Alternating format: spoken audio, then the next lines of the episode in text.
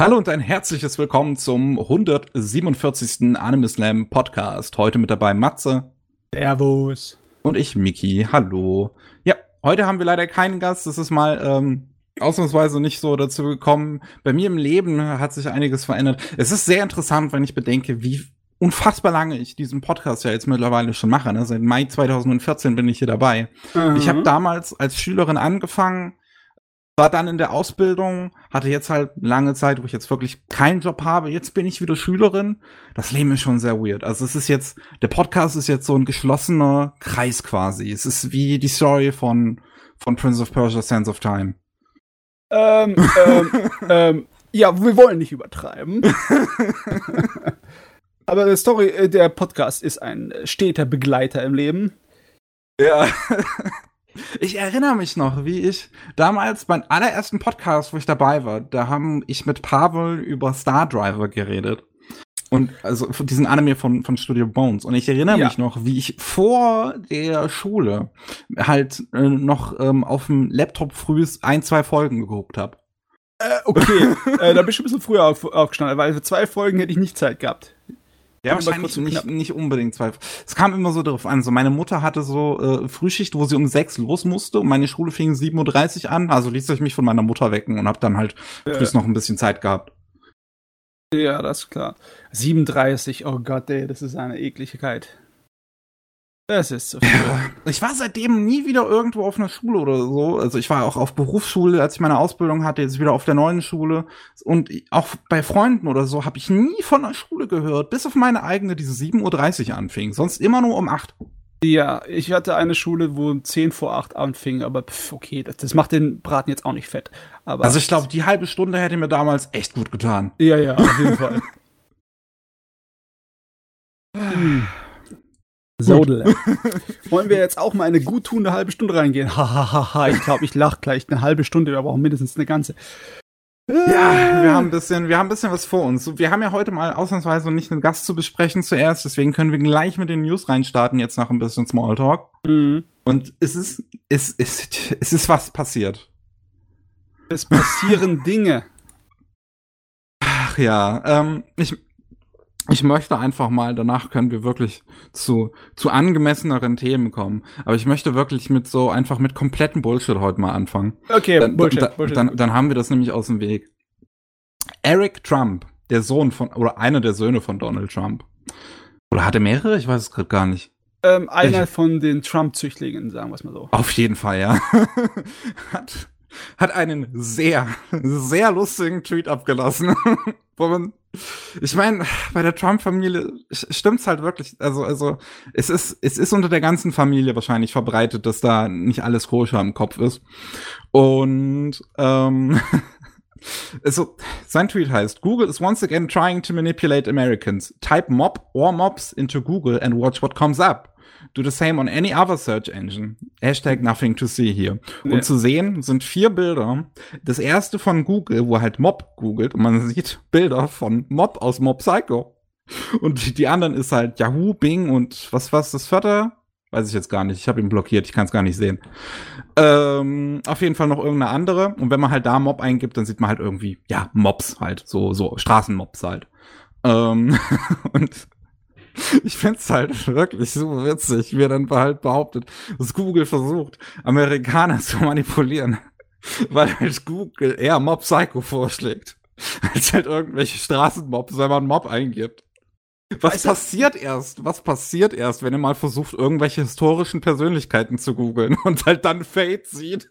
Weißt du, was mir hierbei hochkommt für ein Gedanke? Ein ganz komischer. Ich denke an 4chan. Und weißt du, warum ich an 4chan denke? Einer von den Gags in 4chan ist, dass du nie wissen kannst, ob jemand da sich einen Witz erlaubt oder ernst ist. Und ich glaube, der meint das ernst. Also dem Typen traue ich das so. Aber der Gag von 4chan ist ja, dass du es niemals in irgendeiner Weise beweisen kannst, wenn du sagst, du machst doch einen Witz, sagt er, nein, ich meine das völlig ernst. Oder wenn du sagst, du meinst das ernst, bist du blöd, dann sagt er, ich mach doch nur einen Witz. Ich weiß, was du meinst. Das, dieses typische Automatische, ne? Das einfach nur so wie halt Kinder in der Grundschule sich anfetzen, so auf dem Niveau ist. Und irgendwie alles, was aus der Trump-Regierung da rauskommt, basiert so ein kleines bisschen auf diesem manipulativen, ne, auf diesem kindischen, dämlichen, ablenkungsmäßigen Manövern. Und ich finde es mir echt schwer für mich zu denken, dass die Leute wirklich so blöd sind. Aber sie sind auf jeden Fall schlau genug, um Scharlatane zu sein, die sich nach oben an die Machtstruktur geben. Das definitiv, haben, ne? Ja, leider. Ja. Es ist trotzdem super witzig. Auch Crunchyroll hatte danach dann angefangen, sehr viele Mob Psycho Tweets zu schreiben, und das war sehr witzig zu sehen. Also es ist einfach unglaublich. So was leben wir in einer komischen Welt? Also das Krasse ist, ich habe das nicht genau mitbekommen, sondern nur am Rand. Ich habe irgendwo gelesen, dass anscheinend im Moment Mob Psycho in Amerika wieder voll beliebt ist und ein großes Thema ist, das gesucht wird und geschaut wird. Auf einmal sind die Besucherzahlen wieder hochgegangen, und ich habe mir gedacht, okay, ja, haben die irgendeine Aktion gemacht? Kann ja sein, ne? Aber nee, es war eine Trump-Aktion. Ja. Vielleicht hat er damit so ein kleines bisschen sich Werbegeld verdient. Ich meine, Mob Psycho 100, die Hersteller, die werden ganz glücklich sein darüber. Oder auch nicht, weil sie sich erstmal distanzieren müssen von ihm. Ich frag mich echt, ob die Japaner das mitgekriegt haben und was sie sich dann so denken. Ob der One das mitbekommen hat und sich dann an den Kopf ist. Ich weiß nicht. So, ich glaube nicht, dass sie so oft da aufpassen, was im englischsprachigen Raum groß aktiv sind. Okay, das sage ich jetzt, aber der englischsprachige Raum ist schon wichtig für die Anime-Branche, ne? Ja, klar, mittlerweile definitiv. Okay. Das ist schön. Aber wir reden hier über Anime, ja? Das hat nichts mit Realpolitik zu tun. Nicht, dass ich sagen will, dass Anime nicht politisch sind oder nicht politisch sein können, aber es hat generell meistens nichts mit Trump zu tun. Das zumindest nicht, ja. Es sei denn, du siehst in irgendeinem Anime irgend so ein Trump-Cameo oder sowas. Ich glaube, Pop Team Epic hatte, glaube ich, ein Trump-Cameo, also wo sie halt eine... ich glaube, da war das. Ja. Es gab es definitiv noch einen anderen Anime. Gott im Himmel. Jetzt kommen wir mal zu ernsten Themen hier. Jetzt, ja, was heißt ernstere Themen? In den letzten paar Wochen ist halt eine Menge Kleinigkeiten an Nachrichten rausgekommen, die man einmal schön abfertigen kann. Wollen wir das zuerst machen? Ja, klar. Ja. Zum Beispiel, wir haben ja eine ganze Menge Nachzügler, die verschoben werden mussten wegen Corona. Und das wird jetzt wahrscheinlich noch eine ganze Menge Leute, wo ich mich dran erinnern muss. Oh, die kommen jetzt raus, ne? Über die nächsten Monate und das nächste halbe Jahr. Zum Beispiel die Danmachi, die dritte Staffel. Ich muss mich echt erinnern, dass die jetzt in gerade mal 2 Wochen oder so anläuft. Oder weniger noch. Ja, ist ja bald schon wieder die nächste Saison. Das geht schnell rum. Ja, ich meine, ich bin ganz froh, dass jetzt nicht mehr so brülle heiß ist. Aber, Sommerende, Nostalgie, bisschen Melancholie. Obwohl bei Danmachi kommt das nicht drauf. Ich weiß nicht, irgendwie. Der Anime ist zwar ganz nett, aber Nostalgie kommt dann nicht bei mir vor. Aber ich fand ihn damals recht gut, aber ich habe jetzt auch noch den ganzen Rest noch nicht gesehen. Also dieses Spin-Off und die zweite Staffel und so habe ich alles noch nicht gesehen, nur die erste halt damals. Ja, sollte man vielleicht irgendwann mal nachholen. Ja. Was auch Nachfolger bekommt, ist allerdings im nächsten Jahr der Rüstungsshop für Erwachsene. Adult Armor Shop. Ganz ehrlich, als ich die News gesehen habe, dachte ich mir, was ist das? Genau. Hat er eine erste Staffel? Ich hab davon gehört, von dem Ding, und es hat sich ja angehört wie, Fantasy-Welt, Slice of Life. Ne? Ja, irgendwann gucke ich das mir mal an, aber dann habe ich es auch wieder vergessen. Es scheint wohl irgendwie aber auch auf Fanservice getrimmt zu sein. So irgendwie ein edgy Ding. Aber auch nicht so krass, also nicht so Nippel. Ja, nee, okay. Ich dachte, für Erwachsene heißt dann, dass sie wahrscheinlich keine Panzerung verkaufen, die besonders nützlich ist, sondern eher so ein kleines bisschen nach Bikini aussieht. Aber ich habe keine Ahnung, was das überhaupt ist. Ah, also es war wohl irgendwie ein Web-Anime oder sowas. Ah, okay. Ja, passiert. Na gut. Ja, passiert. Genau, das ist das richtige Wort. Ich glaube, ich habe irgendwas bei mir falsch gemacht in meinen Nachrichten. Da ist irgendwas doppelt drin. Ja, da ist zweimal dann Matze drin. Ja, das ist irgendeine andere Nachricht dadurch gestorben. Das ist nicht gut. Aber egal, so wichtig waren sie nicht. Das sind sowieso alles nur Kleinigkeiten. Ne? Der gute Autor, der Asano und seine schrägen Werke, der hat, glaube ich, bisher noch kein Anime bekommen, oder? Nee, er hatte nur mal an, was war das? The Perfect Insider, da hat er das Character Design gemacht, aber ansonsten haben alle seine Manga noch keine Adaption bekommen. Ja, das ist jetzt schön, dass er einen kleinen 3D-Promo-Special bekommt für seinen neuen Manga. Obwohl der Manga, der hat es ja echt schwer. Der hat immer wieder öfters Pausen drin und der hat auch im August schon wieder eine neue Pause eingelegt. Der Titel von dem Ding ist sehr, sehr schräg. Dead Demons ist Destruction. Ja. Ich habe da mal reingeguckt, ist ein sehr schräger Manga. Und die Vorschau für seinen kleinen Promofilm, das 3D, ist auch ziemlich geil. Definitiv, ja. Es ist natürlich ein Problem für mich. Jetzt kriege ich Lust auf eine ganze Serie. Wie kannst du das machen, Japan? Ich würde mich echt gern mal zu einer Asano-Ding eine Serie wünschen in Anime-Form. Aber das wird wahrscheinlich nie passieren, weil das kannst du, glaube ich, als Anime einfach nicht wirklich auch richtig vermarkten, weil die Zielgruppe einfach, glaube ich, eine andere ist, weil das halt viel erwachsener ist. Ich meine, wir haben eine ganze Menge richtig erwachsene und anspruchsvolle Anime über die Jahre gehabt. Also ich stelle es mir nicht als unmöglich vor. Die Chancen sind... Ja, die Chancen sind halt nur einfach kleiner. Ich würde halt super gerne... Also du könntest das Solanin, könntest du wahrscheinlich super einen Film machen. Da gibt es ja auch einen Realfilm schon zu, der ist richtig gut. Und zu Oyasumi Panpan könntest du wahrscheinlich eine schöne Serie machen. Ja. Auf jeden Fall. Wird machbar sein. Ja, wer weiß, vielleicht. Anscheinend bewegt sich da irgendwas ja auch, ne? Please. Aber erstmal müsste das Neue von ihm abgeschlossen sein, ne? Also ich habe keinen Bock schon wieder auf irgendwas, das nur so halbfertig dann als Anime herkommt und nie zu Ende gemacht wird. Nein, danke. Apropos zu Ende gehen, wir bekommen ein Ende für das The Girl from the Other Side, dieser Manga, der so ganz schön gezeichnet ist, mit hohen Kontrasten. Von Tokyo Pop hatte uns mal gesagt, wie man den französischen Titel ausspricht. Beziehungsweise ist ja nicht französisch, das ist irgendwie keltisch. Keltisch, genau, keltisch. Ja. Aber ich weiß es schon nicht mehr, wie ich würde es einfach deutsch aussprechen, ne? Siwil al-Run oder so. Ja, ist irgendwie anders wird es ausgesprochen.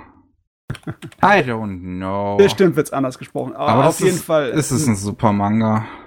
Voll die magische Märchenstimmung in dem Ding. Etwas düster, aber super gezeichnet. Und 11 Bände soll es dann am Ende werden. Ist eine ganz gute Zahl, finde ich. Geplant ist es, dass es nächstes Jahr im April zu Ende geht. Das heißt, Ende nächsten Jahres könnten wir dann so, ich weiß gar nicht, wie das mit der Veröffentlichung in Deutschland gerade ist, wie schnell sie dabei sind, aber Ende nächsten Jahres frühestens könnte es dann so sein, dass wir den kompletten Manga haben. Ja. Müsste ich auch mal aufholen. Ich glaube, ich habe nur 4 Bände hier. Ja, jetzt, dass ich weiß, dass das Ding zu Ende geht, dann habe ich auch jetzt Lust, mich reinzuschmeißen.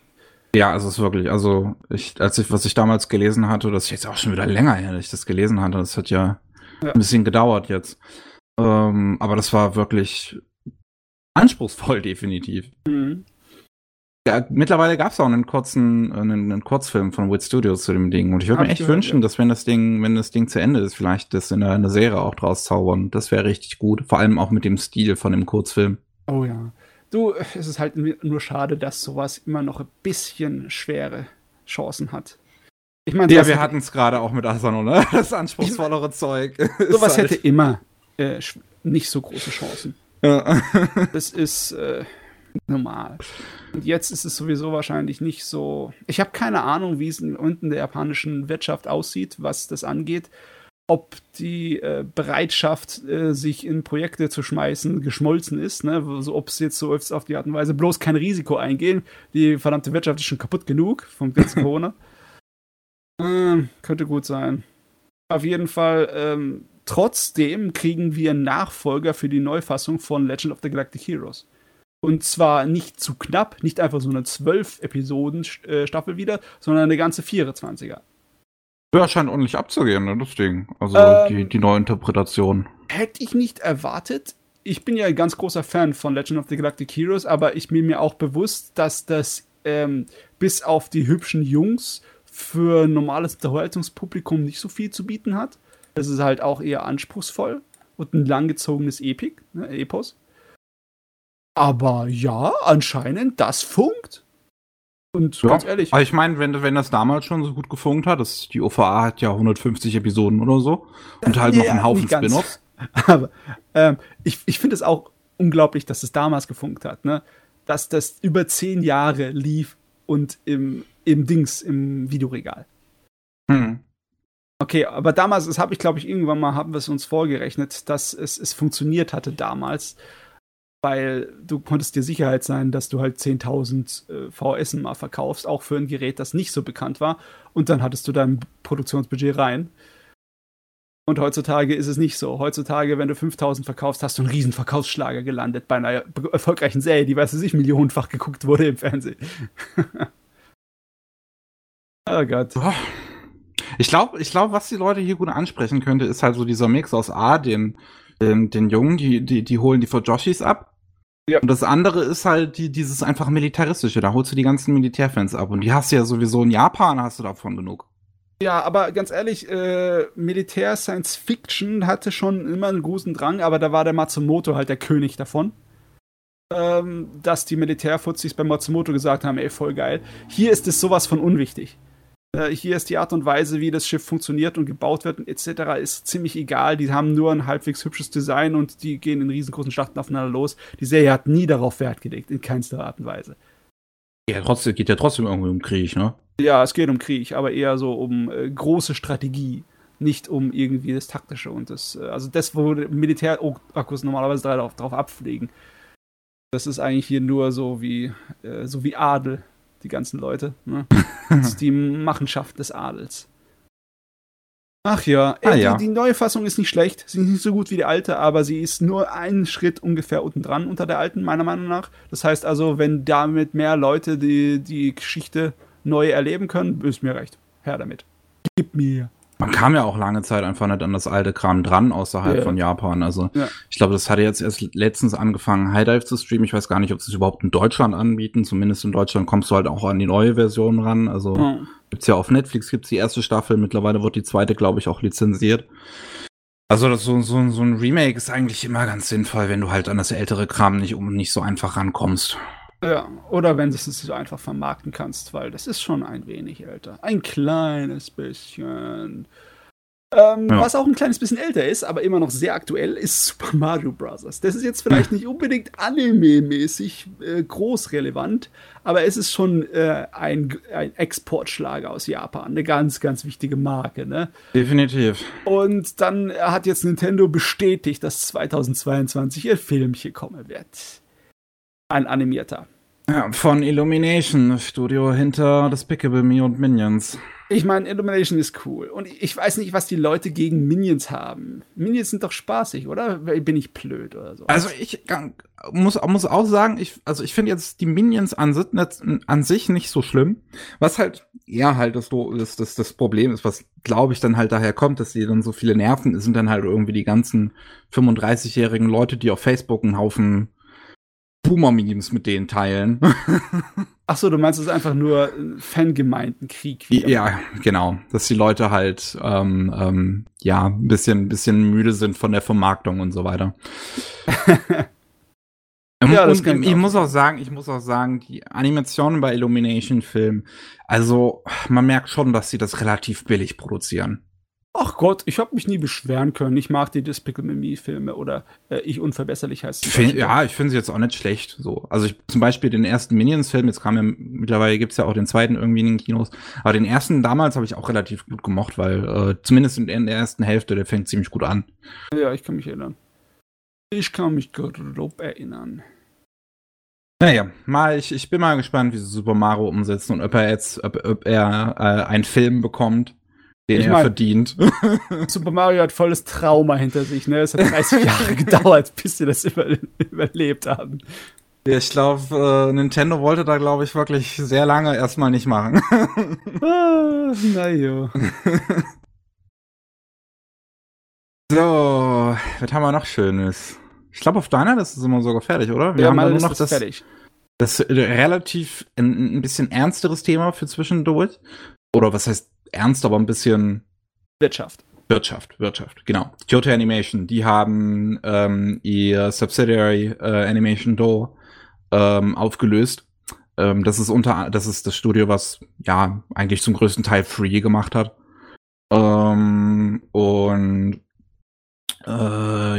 2000 von Kyoto Animation gegründet. Die haben halt bei den Animationsarbeiten und sowas dann halt geholfen bei den vielen Werken. Und wie gesagt, waren halt Hauptstudio, glaube ich, von der 2. und 3. Staffel von Free, wenn ich mich jetzt nicht recht täusche. Und Kyoto Animation hat halt durch ein gewisser Brand, der letztes Jahr im April passiert ist, nicht nur einen Haufen Mitarbeiter verloren, sondern halt auch einen Haufen an Einnahmen verloren, weil sie halt nichts produzieren konnten, nichts so großartig zeigen konnten, beziehungsweise sie konnten schon was zeigen. Sie hatten ja zum Glück, weil zum Beispiel der Violet Evergarden-Film fertig, also dieser erste, nicht der jetzt erst gekommen ist. Ja. Und so ein Free-Film war, glaube ich, auch fertig gewesen. Deswegen konnten die den noch nach einer gewissen Zeit dann schon in den Kinos zeigen, was halt dann ein bisschen an Einnahmen was gebracht hat. Aber wir sind trotzdem im roten Bereich. Also Animation Do hatte minus 6,63 Millionen Yen, also ca. 53.000 Euro verzeichnet. Kyoto Animation selbst ein Minus von 170.000 Euro.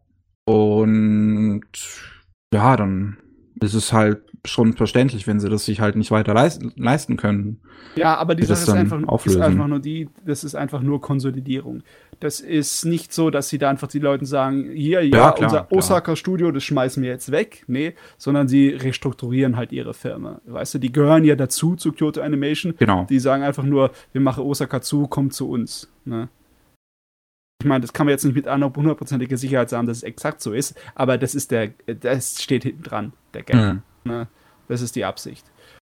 Und es ist ja nicht so, dass die Sachen deswegen verschwinden. Ich meine, das gehört ja alles Kyoto Animation, ne? Genau, ja. Naja, das heißt, Kyoto Animation macht sich ein bisschen kleiner wieder, was echt scheiße ist, weil der Aufstieg von Kyoto Animation und die Art und Weise, wie Kyoto Animation arbeitet mit ihren Leuten, wie die bezahlt werden und etc., das ist in der Anime-Industrie ein Riesenvorbild und eigentlich hätte ich mir gewünscht, dass es einfach sich wie ein Lauffeuer weiter verbreitet, aber das geht jetzt halt nicht, ne? Also ja, die müssen halt erstmal wieder zur neuen Stärke finden. Ich meine, wir hatten es letztens drüber geredet, wir haben ja mittlerweile einiges an Ankündigungen von neuen Projekten, also Free wird ja weitergehen, dann gab es so ein Original, nicht Original Anime, glaube ich, Light Novel basierend oder sowas, also auf jeden Fall was Neues, was noch kommen wird. 2. Staffel von Maid Dragon Kobayashi-san. So. Ja. Also ich glaube, sie werden schon wieder zur alter Stärke zurückführen. Es wird halt einfach ein bisschen Zeit brauchen. Ja. Ich meine, ganz Japan braucht wahrscheinlich ein bisschen Zeit, wenn diese blöde Rotz mit der Pandemie vorbei ist. Ja. Na gut, was haben wir denn noch? Ich habe noch ein bisschen Kram auf meiner Liste, wo wir gerade schon bei Filmen waren. Your Name. Gab es jetzt auch neue Informationen zu dem Hollywood-Film, der da geplant ist. Das macht mich wahnsinnig.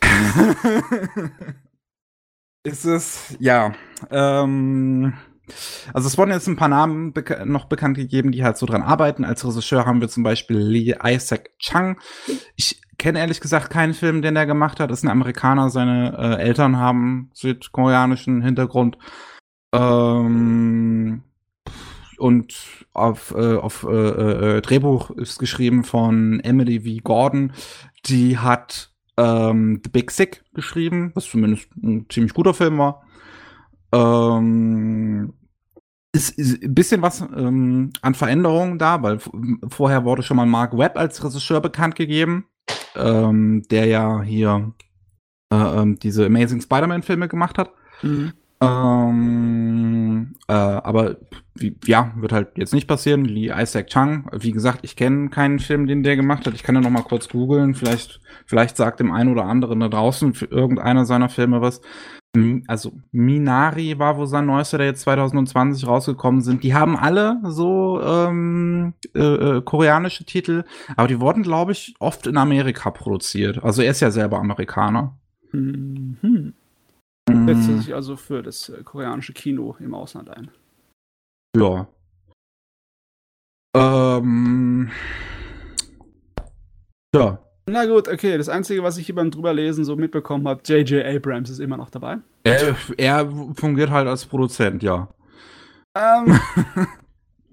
Es ist ja nicht so, dass solche Filme unmöglich wären. Ich kann mich noch eine ganze Menge alte Blockbuster, die schon wild waren, erinnern. Ich meine, da war auch der eine mit Tom Hanks, wo er sozusagen ein kleiner Junge einfach nur im Körper eines Erwachsenen gesteckt wurde, also im Körper von Tom Hanks, und trotzdem immer noch ein kleiner Junge drin war, und der hat es halt dann so gespielt. Oder so schräge Sachen wie, erinnerst du dich an die Zwillinge-Sache mit Arnold Schwarzenegger, Bob Hoskins? Ich weiß, was du meinst, ich habe es selber nie gesehen. Das war zum Schreien komisch und es war auch sehr schräg. Also, aber Hollywood macht schräge Sachen und Your Name würde ja auch funktionieren, würde ich meinen. Es ist halt nur so. Es ist schon definitiv, also es ist auch ein Anime-Film halt einer, dem mit sehr großem Mainstream-Appeal, und ich glaube, den kann man schon ganz gut halt einfach umsetzen in eine amerikanische Fassung. Es ist halt schon ein bisschen, ja, doch sozusagen, dass sie das dann halt wirklich auf Amerika umbranden müssen. So, es ja, ist halt, dass sie es komplett amerikanisch machen, aber. Es ist wirklich die alte Leier. Kommt ja irgendetwas Großes, muss es amerikanisiert werden. Ja, aber man kommt einfach nicht davon weg. Ich glaube, das dauert Ewigkeiten, bis das so eine Akzeptanz bekommen kann, dass es einfach in Amerika laufen kann und fertig. Fremdsprachiges.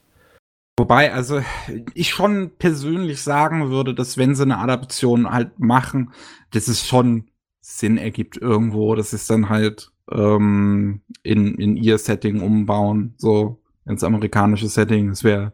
Ja klar, also, selbstverständlich. Aber ich meine, so viele bekannte Filme haben das erlebt. Der Ring, ne, der Horrorfilm, ja. Oder das Mädchen mit dem Drachentattoo, ne? Ja. Das war ja im Deutschen, hat das ja eine andere Titel gehabt, Verblendung hieß es da, ne?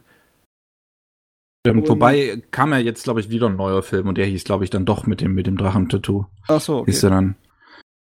Oder da waren eine ganze Menge Sachen.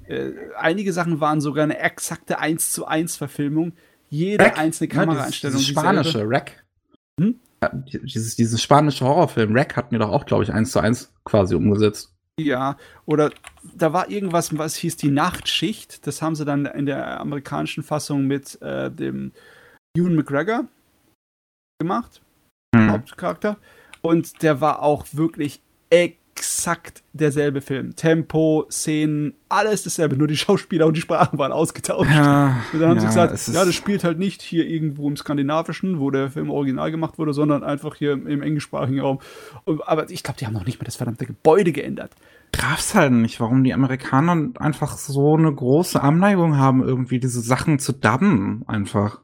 Dass sie das halt einfach, die haben da keine Industrie für, die machen das halt einfach nicht. Ja, das ist schlicht einfach wahrscheinlich. Ich denke, habe mir immer gedacht, das ist einfach ein Stolz in ihre Kultur, in ihre Filmkultur.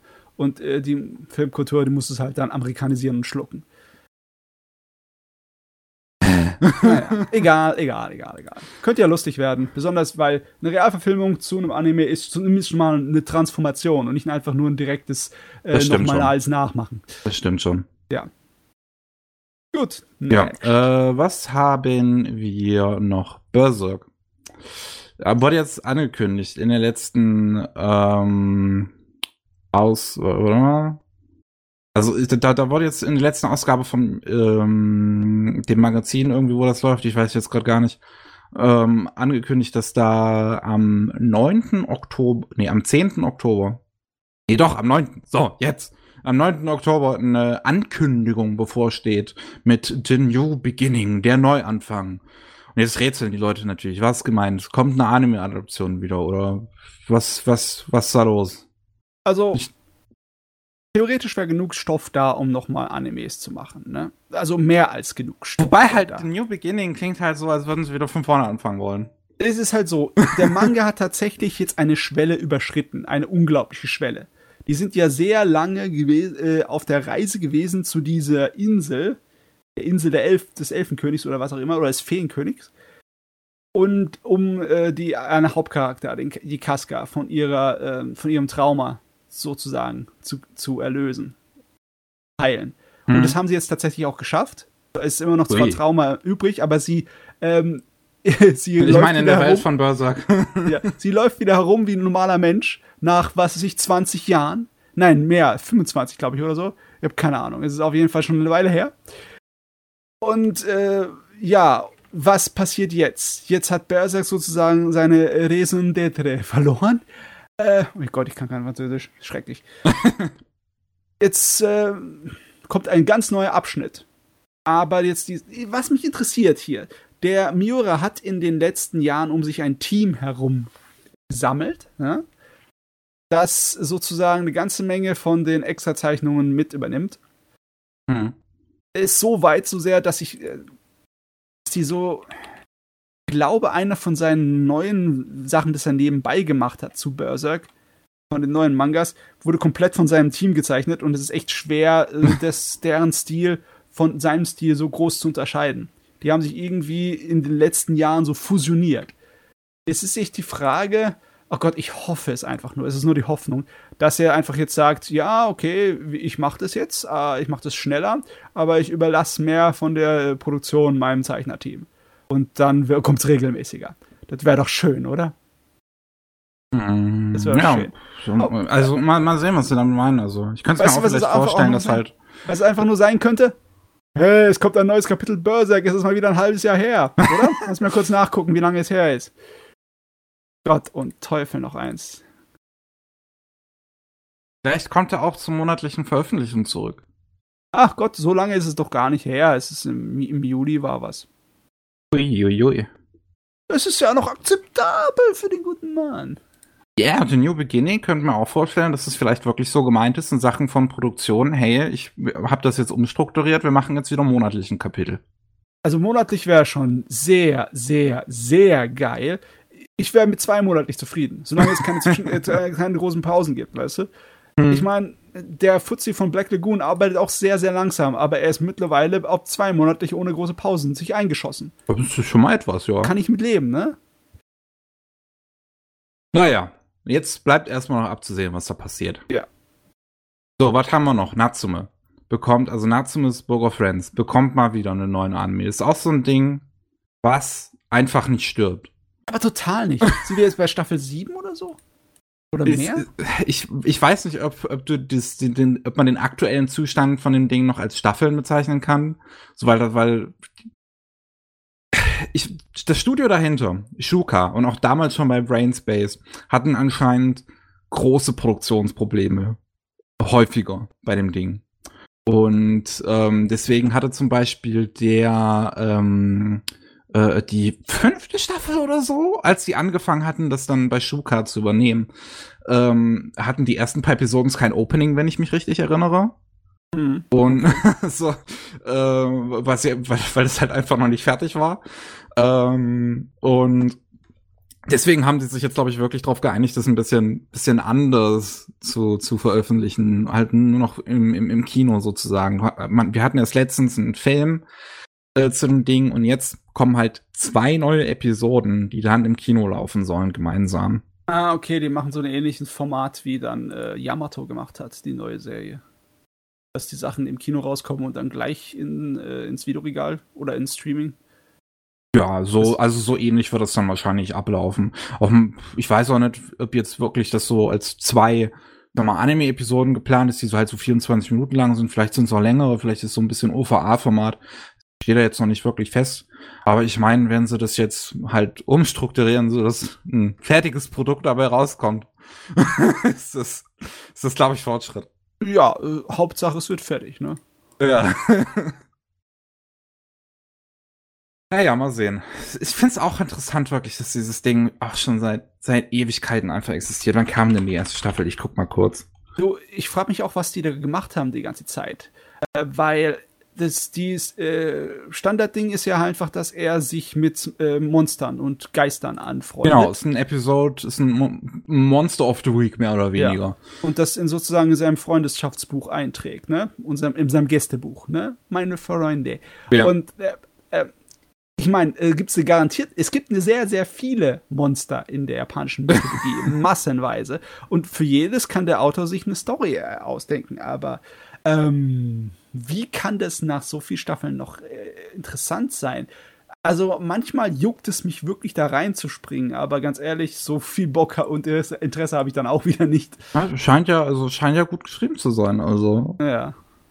Okay, ich habe gerade mal nachgeguckt. Also wir hatten 6 TV-Staffeln, die erste fing 2008 an. Okay. Dann kam, nach der 6. Staffel kam dann 2018 der Film und jetzt halt nochmal diese 2 neuen Episoden 2021, also.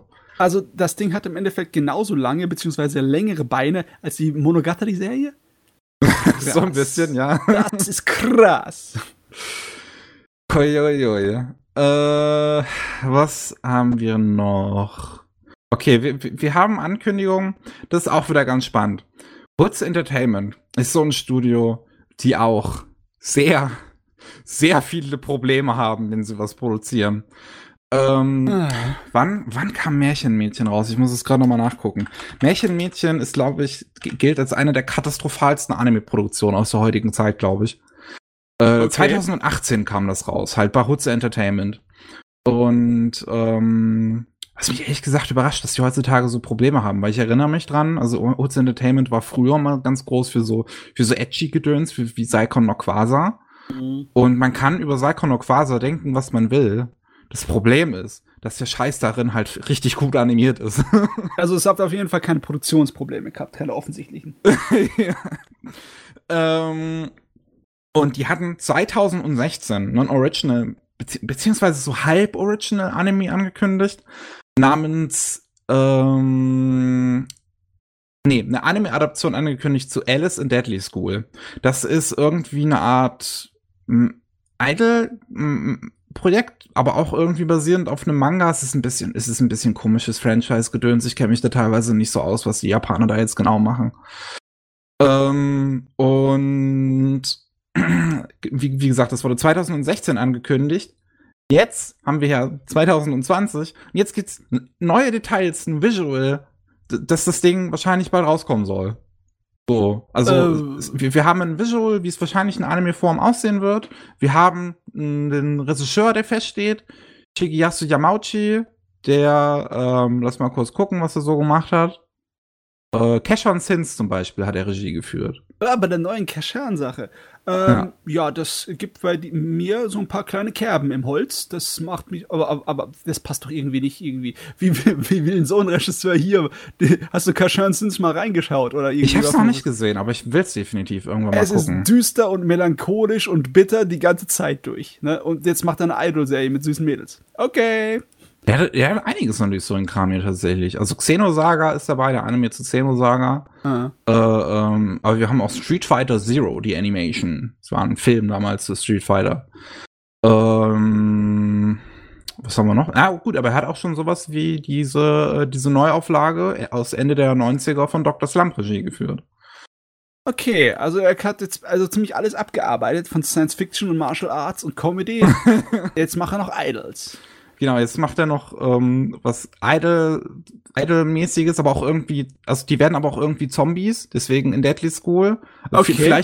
Vielleicht sowas ähnliches wie Zombieland-Saga, I don't know. Es sieht aber irgendwie aus wie ein ganz, ganz übertrieben niedlicher Yuri-Anime, oder? Ich weiß es nicht, was es sein will. Was ist das? Auf jeden Fall wurde dazu, also das gehört in so eine Art Franchise, das Aktidol genannt wird. Und dazu wurde jetzt noch zusätzlich angekündigt, dass 2021 Gekidol starten wird, ein Original Anime von Hoods Entertainment. Hm. Und also der wird wohl im TV laufen, wie gesagt, der soll dann Januar 2021 starten als TV-Anime, was jetzt dieses Alice in Deadly School ist, wurde jetzt bisher noch nicht bekannt gegeben, als was für ein Format das rauskommt. Das ist auch dann von dem Regisseur von Märchenmädchen. Dieses Ding, also Mal sehen, was passiert. Und ja, so. Ich weiß nicht, was genau die davor haben. Das wird auch irgendwie so ein Idol-Ding, irgendwie ein Mädchen, die, weil ich versuch's mir gerade nochmal durchzulesen. Set 5 years after the mysterious disaster of a city's sudden disappearance, a group of girls fascinated by the theatrical material system using 3D holograms aims to brighten the stage during the city's post-apocalyptic recovery. Also so Idols, die auftreten in der Postapokalypse. Um die Moral zu heben. Der Bevölkerung. Großartig. Mhm. Ganz ehrlich, ich bin nicht so der Idol-Mensch. Und die ganzen Mädels sehen hier halt alle im Grundschulalter, nein, nicht Grundschulalter, aber ich sehe schon sehr jung aus. Ich sehe aus wie 12. Ja.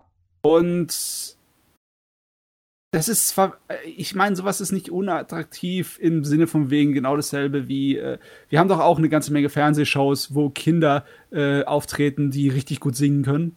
Ja. Und sowas ist schon toll, aber bei Anime funktioniert das irgendwie nicht so, oder? Es hat nicht denselben Effekt, wie wenn dann eine 14-Jährige herkommt und dann so eine richtig geile Blues-Badale absetzt, dann denkst du dir, wow, geil, die kann singen mit dem Alter, fett, aber bei kleinen Idols, Anime-Idols, ja, okay, irgendwas. Also ich habe jetzt auch noch keinen Idol-Anime gesehen, der halt so junge Figuren hat, deswegen kann ich das jetzt nicht ganz beurteilen. Ich finde, also ich habe ja großen Spaß gehabt mit sowas wie Idolmaster, aber Idolmaster hat ja auch Figuren aus allen möglichen Altersgruppen. Also du hast halt schon noch Schüler dabei, aber du hast halt auch viele Erwachsene, die halt bei mal ein Bier trinken gehen oder sowas. Es ist auf jeden Fall, die versuchen irgendwie ihr Idol-Universum da auch aufzuziehen, oder? Was irgendwie sehr postapokalyptisch ist. Okay, also ja, von mir aus. Das postapokalyptische Idol-Universum. Interessante Idee. Mit Zombies und ja. Okay. Ja, fein. Was auch immer. Gut, was haben wir noch? Bevor ich zu den Lizenz-News komme, versuche ich erstmal noch den ganzen anderen Kram abzuhaken. Burn the Witch ist vom Mangaka von Bleach. Ja. Wie heißt der Typ nochmal? Tite Kobo, glaube ich. Kubo. Tite Kobo. Und das bekommt er jetzt in nächster Zeit einen kleine OVA spendiert, die, glaube ich, 40 Minuten oder so gehen soll, die auch am 2. Oktober dann auf Crunchyroll laufen soll. Und da wurde jetzt angekündigt in der letzten Shonen Jump, glaube ich, genau, in der letzten Weekly Shonen Jump, dass das Ganze eine sogenannte Season 2 bekommen wird. Also wahrscheinlich wird einfach ganz normal der Manga fortgesetzt, hört sich jetzt mal so. Ja, weil ja, weil der Ursprungsmanga lief damals auch nur sehr kurz. Also der hatte 1-2 Bände, glaube ich. Das war nur so ein kurzes Ding, was der mal gemacht hat. Und jetzt findet das Ding halt Anklang und dann denkt er sich wahrscheinlich so, ja, okay, dann mach ich mal, ne?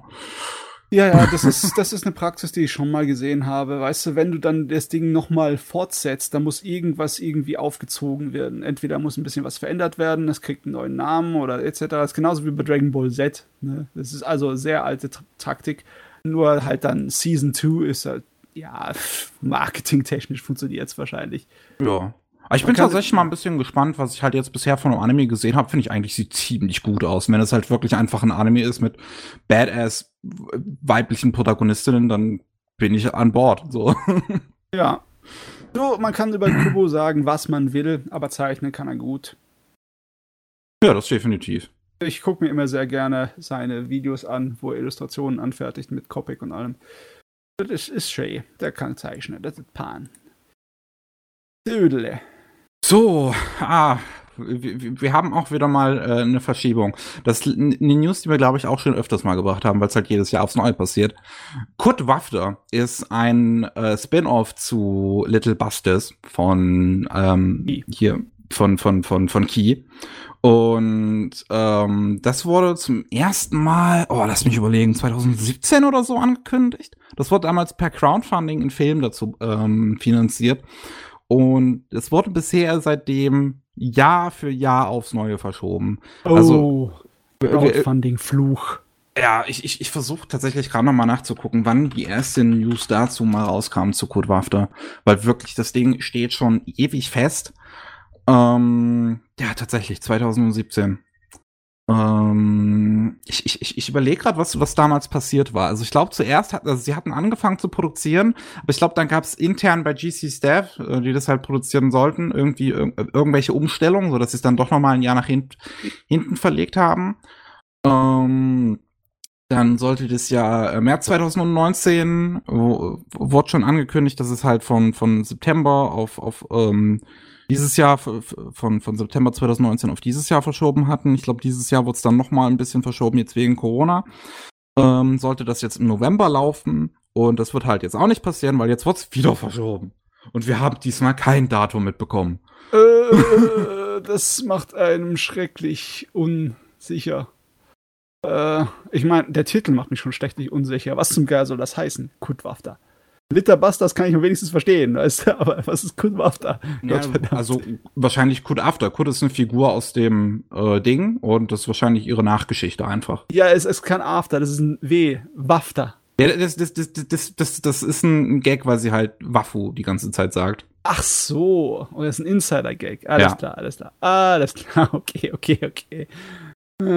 Lustigerweise ist sie halt so, sie ist natürlich die süßeste Figur, aber im Anime hat sie so die traumatischste Geschichte. Es ist typisch Ki, ne? Ja, hallo. Ja. Na gut. Ah, nee, ich habe mich verlesen. Ich muss mich tatsächlich korrigieren. Ich habe mich verlesen. Oh, okay. Das Ding, das wurde von September 2020 auf den November 2020 verschoben. Das ist die News. Jetzt ist natürlich wirklich die Frage, ob es überhaupt passieren wird. Ja, wir wissen es in 2 Monaten. Aber es ist natürlich auch keine gute Nachricht, wenn du halt kurz vor Release nochmal diese Verschiebung angekündigt bekommst. Ja, besonders jetzt, weil wir sind im September. Wartezahlen in diesem Jahr konnte man immer noch gebrauchen, so wie die Wirtschaft läuft.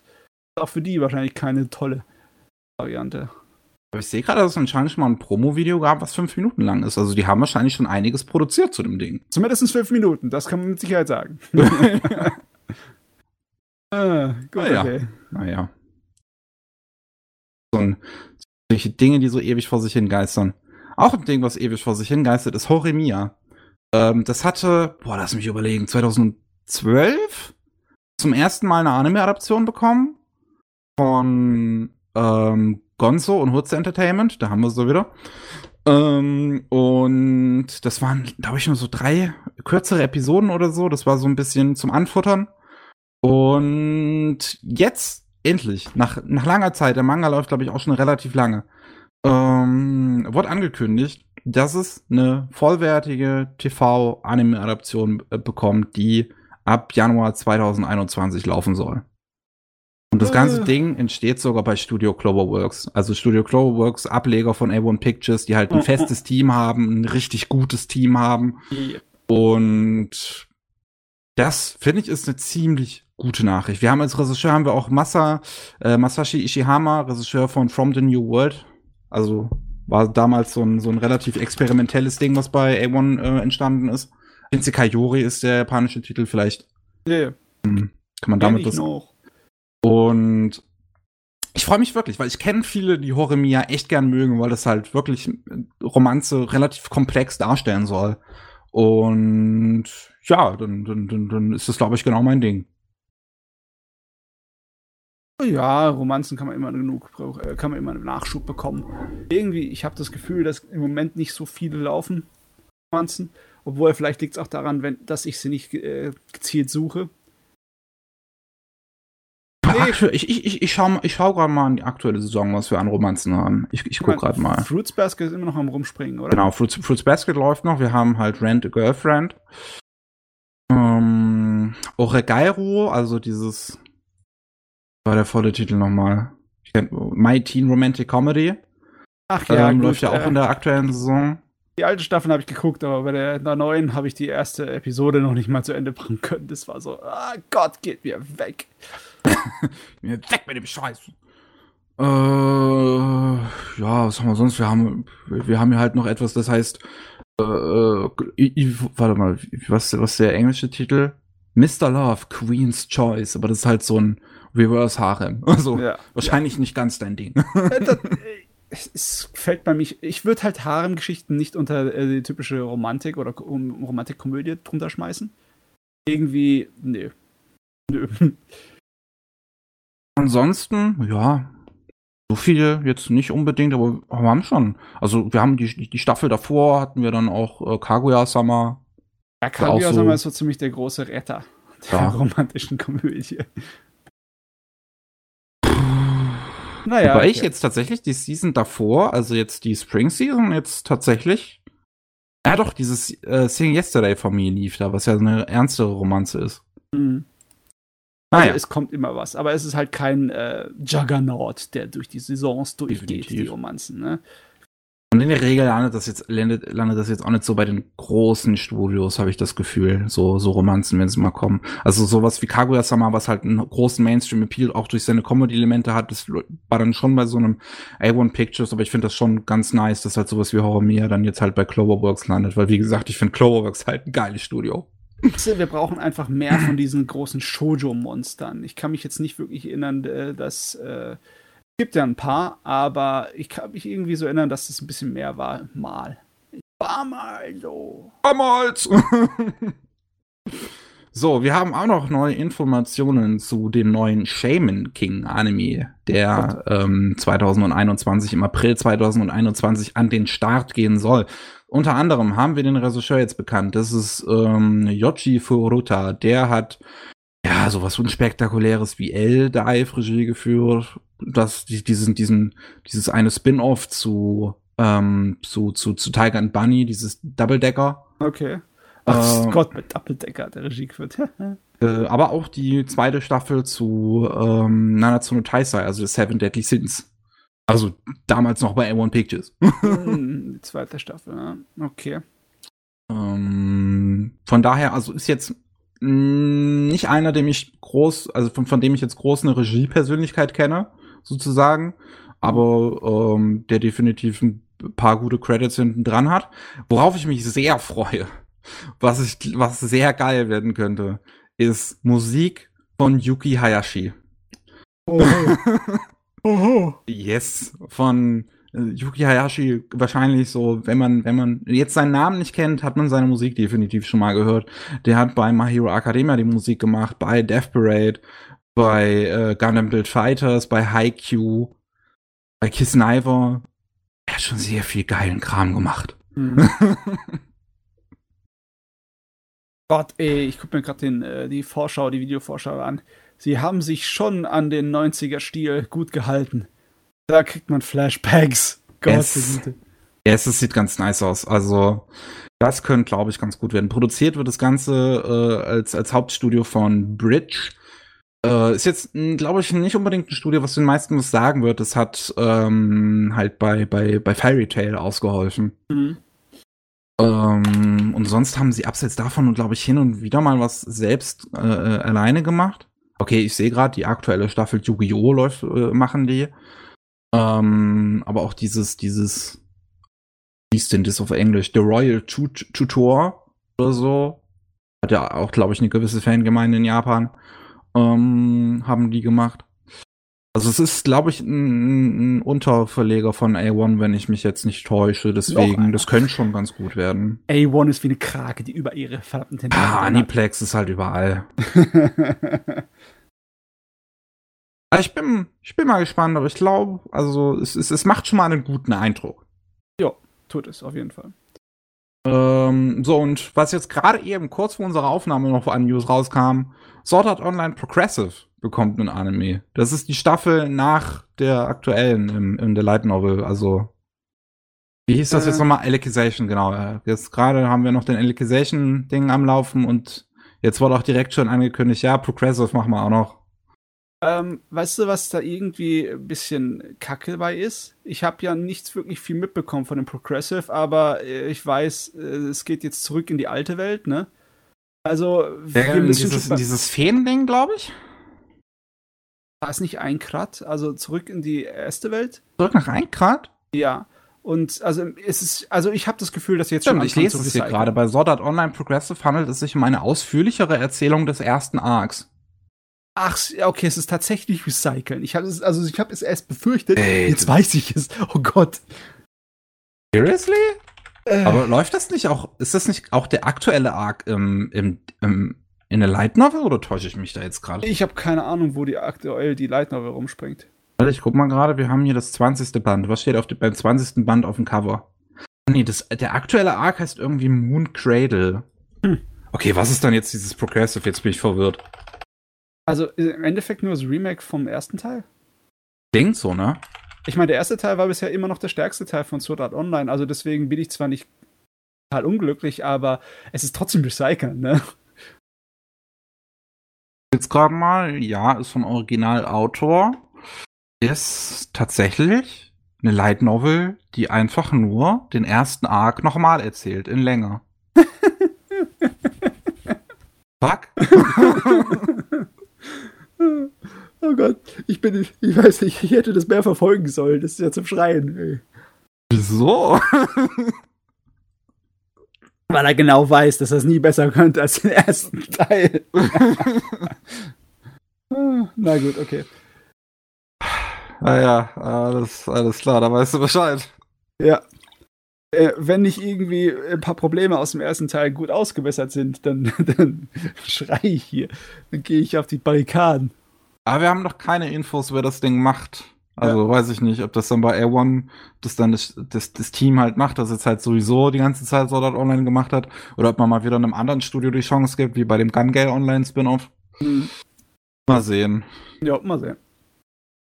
Ja, das ist ja echt witzig gerade. Ich hätte gedacht, das wäre der aktuelle Arc, aber...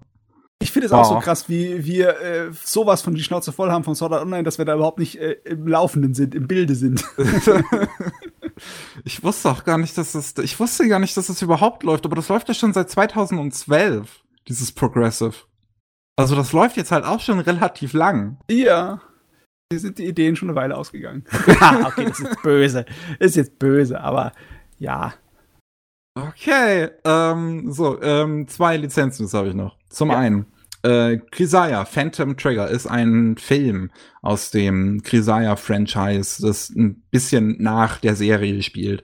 Und das hat KSM jetzt angekündigt zu lizenzieren. Das soll dann Anfang 2021 rauskommen. Bisschen kurios finde ich dabei, dass wir halt die Serie an sich bisher nur über Crunchyroll in Deutschland haben. Und wer weiß, wie lange die Lizenz bei Crunchyroll noch hält. Und wir haben halt bisher auch nie die unzensierte Fassung von der Serie bekommen. Hätte man ja mal machen können. Was mich immer noch fuchst, ist, dass es tatsächlich noch funktioniert, dass ein Aero-Visual Novel, ja, für Erwachsene immer noch zu einem Franchise werden kann. Ich habe gedacht, dass die Fate-Reihe die letzte war, die wir gesehen haben in der Reihe. Aber irgendwie Grisaya scheint daher zu laufen, ne? Mit ja, Grisaya funktioniert auch ganz gut. Ich glaube, es wurde ja auch schon wieder ein neues Ding angekündigt. Genau, das soll im November 2020 so ein Sequel zu diesem Phantom Trigger kommen. Und ich meine, also ich habe damals ein bisschen was halt von der zensierten Fassung, glaube ich, auf Crunchyroll gesehen, bin mir jetzt nicht mehr sicher. Von der ersten Staffel ein paar Folgen und ich fand, die sah zumindest richtig gut aus. Die sah richtig gut aus und die hatte eine echt tolle Regie. Ja, es ist halt Drama, so viel ich weiß, ne? Ja, es ist ein bisschen halt traumatisierte Mädchen müssen ihr Trauma überwinden. Ja. Naja.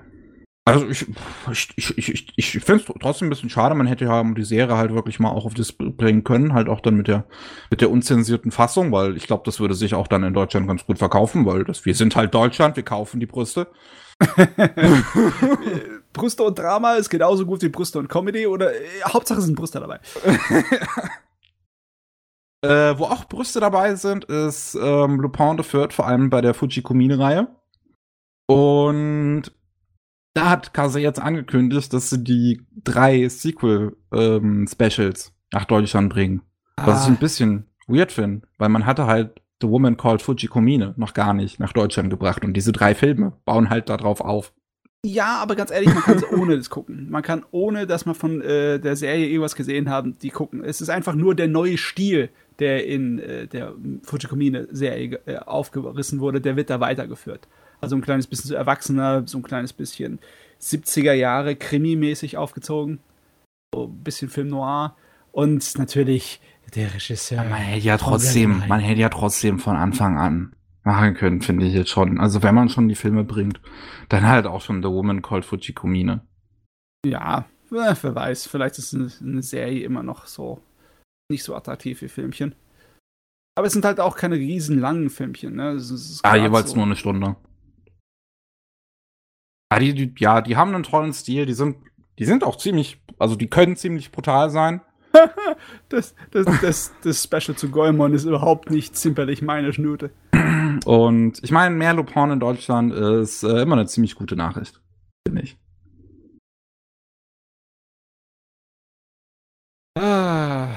Also viel dazu. Wir haben die News durchgeackert.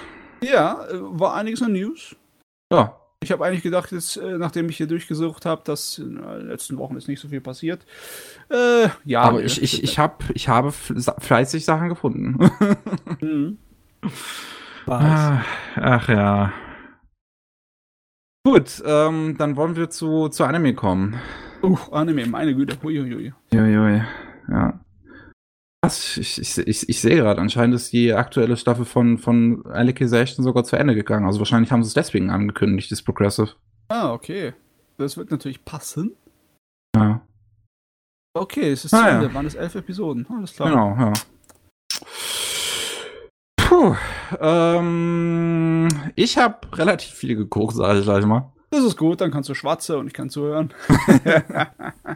Und jetzt muss ich wirklich überlegen, wie ich anfange. Nehme ich das Langweiligste zuerst oder nehme ich das Beste zuerst? Was willst du zuerst hören? Ich meine, wenn es von Anfang von etwas wäre, von dem Podcast, dann müsste es natürlich mit einer Kanone, mit einer Bombe anfangen. Aber jetzt haben wir die Leute schon so lange an der Strippe. Wenn sie jetzt noch immer dabei sind, ist es egal, was du bringst. Also, zuerst beendet habe ich halt Ido invaded, also ID invaded. Okay. Ich sah auch von vornherein, ich habe nur Sachen aus 2020 auch wieder mal für diesen Podcast geguckt, okay. Um halt aufzuholen. Und das lief Anfang diesen Jahres, ist ein Crime-Thriller von Regie Aoki, also halt nur Zero gemacht, Fate Zero, Wandering Sun, also kennt man. Hat man schon mal was von gesehen. Ich gucke gerade noch mal, wer hatte das Ganze geschrieben, weil das war, glaube ich, auch ein gewisser Name. Habe ich schon wieder aus den Augen verloren, leider. Ja, vielleicht fällt es mir ja später noch ein. Und das ist ein relativ interessantes Ding. Also das ist auch das Gute, was ich jetzt meinte. Okay, sehr gut. Und zwar, ist jetzt, wie fängt man das an zu beschreiben? Das hat halt ein relativ, also ich sag mal, es hat ein relativ komplexes System dahinter, aber wenn man es halt einmal verstanden hat, ist man drin in der Serie. Also irgendwelche übernatürlichen Fähigkeiten spielen doch hier irgendwie eine Rolle, ne? Nicht wirklich Fähigkeiten, also ist es so, es spielt halt ein bisschen in der Zukunft. Und es ist so ein bisschen ein Mix aus Psychopaths, Psychonauts, das Videospiel von Tim Schafer. Okay. Und ein bisschen hat es mich auch erinnert an Source Code, dieser Film von Duncan Jones. Okay.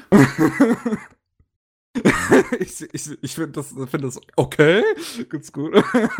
so what the fuck. Die Technologie fängt im Prinzip damit an, in dieser Zukunft haben die Menschen ein Gerät entwickelt, womit sie Partikel wahrnehmen können, die ein Mensch äußert, wenn er Tötungsintentionen hat. Ja. Und diese Partikel können die halt mit dem Gerät wahrnehmen und auch aufnehmen. Und diese Partikel können sie in ein Gerät geben, in dieses Ido-Gerät. Und das macht dann aus diesem Partikel im Prinzip, formt es eine Art Traumwelt, die auf den Tötungsintentionen des Täters aufbaut und halt aus deren, also halt, was er vorhat, seine Persönlichkeit spielt auch eine Rolle, seine Opfer spielen eine Rolle und sowas. Also das wird da alles dann sozusagen da drin verarbeitet. Also Profiler-Technologie. Mehr oder weniger, ja. Und was halt daraus verarbeitet wird, ist dann ein sogenannter Well. Und in diesen Well können halt Leute eintauchen und halt das von innen erkunden. Und eintauchen können nur Leute, die vorher schon mal getötet haben. Was halt in dem Fall Mörder sind, die sich dann dazu entschlossen haben, für die Polizei zu arbeiten, um ein besseres Leben zu genießen. Also wie bei Psychopath.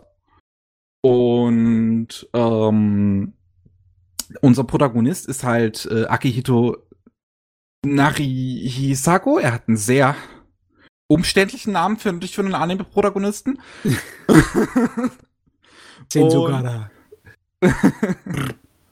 Ja, und ja, er war halt vorher Polizeiofficer.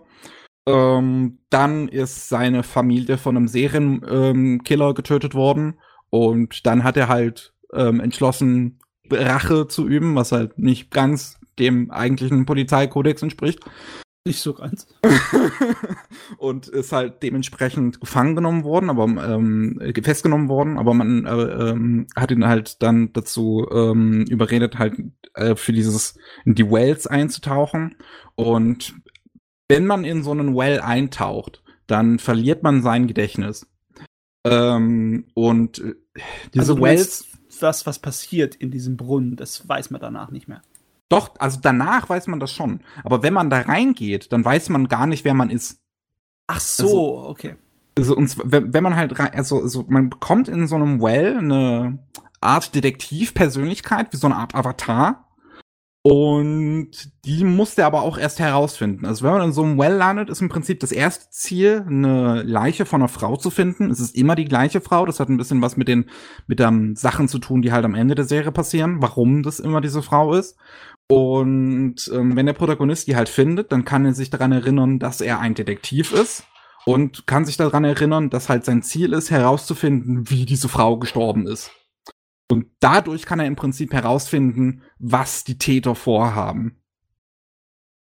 Wow, okay. Also, er geht in eine richtig schräge Cyberpunk-Traumwelt, um irgendwelche Hinweise zu bekommen. Die reale Welt. Ja, das ist eigentlich schon ziemlich interessant. Ist doch ein seltsames, also nicht seltsames, aber ungewöhnliches Charakterdesign, ne? Es wirkt ein kleines bisschen altbacken und irgendwie nicht unbedingt so hundertprozentig die Sorte von Design, die du erwartest bei einer ernsthaften Erwachsenenserie. Also aber der Charakterdesigner ist Yuki Kodama, der hat Bloodlet geschrieben und auch Hamatora. Aha. Es geht schon in die Richtung von Hamatora auf jeden Fall. Also Bloodlet sieht nochmal komplett anders aus, aber es geht schon mal in die Richtung von Hamatora, definitiv. Und jetzt habe ich auch wieder herausgefunden, wer es geschrieben hat. Das war der Typ, der auch The Dragon Dentist geschrieben hat. Also damals dieses erste Special für die Japan Animator Expo. Den Kurzfilm, okay. Genau. Und dann halt auch das Skript geschrieben hat für die Langfassung, für den richtigen Film. Ja, also das Ding, wie gesagt, ist ein sehr komplexes System. Was auch noch dazu kommt, wenn man in einem Well stirbt, wird man halt danach wieder rausgeworfen. Und man kann sich halt dann natürlich in der Realität dran erinnern, was in der Well passiert ist. Aber wenn er halt wirklich hinter das Mysterium kommen will, muss er halt in das Well wieder rein. Und dementsprechend verliert er halt seine Erinnerung jedes Mal und muss es halt jedes Mal aufs Neue probieren. Ja, aber das ist doch nicht so ein Problem. Ich meine, du kannst ja aufschreiben, was du gelernt hast, auch wenn du es dann verlierst. Und er kann es dann nirgendwo hinschreiben. Ah, so. Stimmt ja. So diese Wells sind ja eine fiktive Welt letzten Endes. Okay, ja, also im Sinne von wegen, es kann sein, dass du, wenn du es wiederholst, dass du nichts Neues erfährst. Richtig. Ne? Aber gibt es dann irgendwie einen Nachteil? Gibt es irgendwie eine Beschränkung, wie oft du da reingehen kannst? Oder ist es unglaublich anstrengend oder belastend oder gefährlich für dich? Oder wie? Das scheint sehr belastend zu sein für die Protagonisten. Also man merkt Akihiro auch an, wenn er das dann halt öfters macht, dass er halt irgendwann echt außer Puste ist.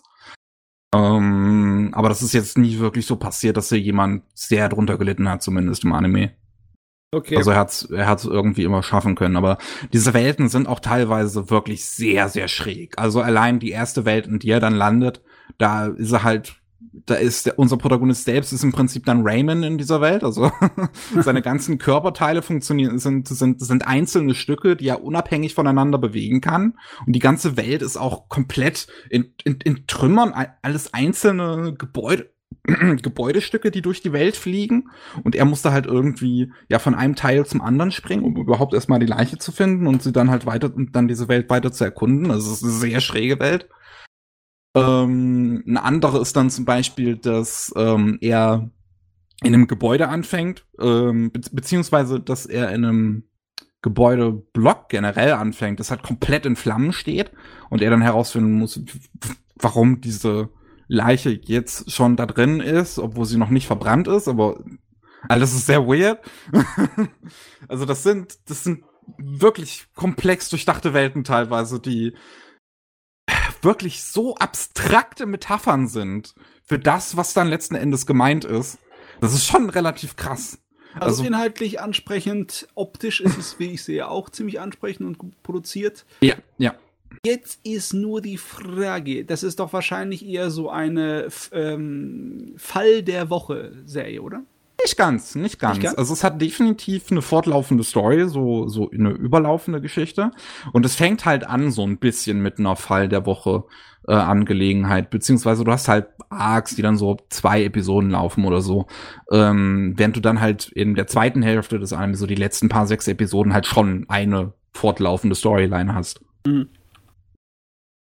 Weil letzten Endes geht's darum, weil alle diese Fälle, die untersuchen, haben immer etwas mit wie hieß der nochmal, mit einem Typen namens Jack Walker zu tun, den sie halt in allen von diesen Wells finden. Der taucht in diesen Wells aus irgendeinem Grund immer auf. Und deswegen gehen sie halt davon aus, dass er halt irgendwie Kontakt hat mit den ganzen Tätern, die halt auch alle Serientäter sind.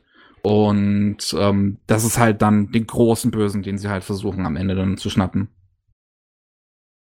Der große Böse. Ja. Also das Ding hat mir echt gut gefallen. Ich mag wirklich, wie diese Wells halt sehr abstrakte Metaphern sind, die du halt am Anfang überhaupt nicht raffst. Aber wenn du sie dann halt am Ende verstehst, dann ergibt halt auch alles Sinn. Also das ist jetzt nicht so, dass sie kompletter Bullshit einfach sind. Ach so, die sind nicht nur zum Spaß und der Freude wilde Welten, sondern das hat einen Sinn hinten dran. Genau. Okay, cool. Das ist cool. Es ist ein echt gut durchdachter Anime. Also mir hat er wirklich gut gefallen. Ich finde jetzt, wo er halt ein bisschen so drunter leidet, sind jetzt, dass die Figuren nicht unbedingt die interessantesten sind. Das ist wahrscheinlich dann Material über Charaktere gestellt hier in der Priorität. Ja, definitiv. Also die Story steht doch schon mehr im Vordergrund als die Figuren an sich. So, der Protagonist, der kriegt schon eine ganz gute Erkundung, finde ich.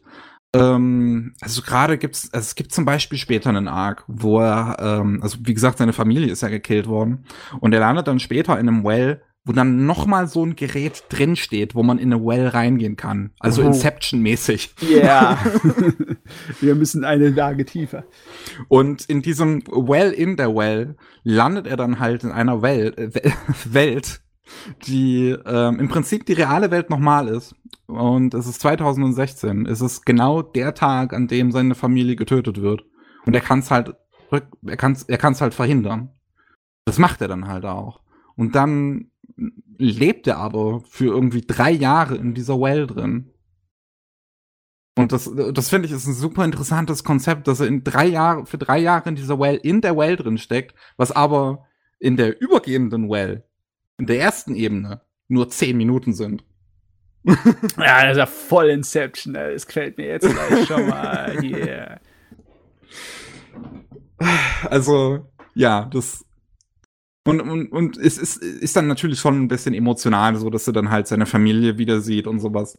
Das ist dann ganz gut gelöst. Aber halt bei den ganzen anderen Figuren steckt da jetzt nicht so viel hinter. Also gerade den finalen Plot-Twist, wer jetzt Jack Walker wirklich ist, fand ich ein bisschen lame, weil das schon eine Figur ist, die du von Anfang an kennst, aber die halt nicht unbedingt viel Screentime hat. Ach so, okay, ja. Ajo, sowas kennt man, sowas passiert manchmal. Aber das Ding ist phänomenal musikalisch untermalt. Das Ending-Theme ist von Miyavi. Der schon das Opening zu Kokoku machte, was auch mega geil ist. Und das Ending-Film ist dementsprechend richtig geil und halt auch oft werden Insert-Songs von ihm dann in der Serie verwendet in einzelnen Episoden, dass du so ein bisschen so Highlight-Reels hast, mehr oder weniger, wo dann seine Musik unterlegt wird und das ist dann richtig geil. Das dreht dann so richtig schön auf. Ich muss jetzt gerade nachgucken, ob das der Miyavi ist, den ich meine. Das ist, der wahrscheinlich, der macht das schon relativ lang. Das ist nicht der Kerl, der immer sich sehr, sehr überzeugend als Mädel verkleidet, als Goth-Mädel und der totaler Computer- und Retro-Konsolen-Freak ist? Das wüsste ich jetzt nicht, zumindest. Ich kenne ihn von der Persönlichkeit, ich kenne nur seine Musik. Nee, dann wahrscheinlich jemand anders. Ich glaube, es ist ein falscher Name. Wie gesagt, der macht das trotzdem auch schon relativ lang. Also ich habe dann, als ich damals das Kokoko-Opening so gehypt habe, habe ich schon gemerkt, dass ich viele in meiner Timeline hatte, die den auch kannten und vorher schon seine Musik mochten. Und für mich war das halt, als ich damals Kokoko geguckt habe, das erste Mal, dass ich überhaupt irgendwie mit seiner Musik in Kontakt kam. Naja, auf jeden Fall gut.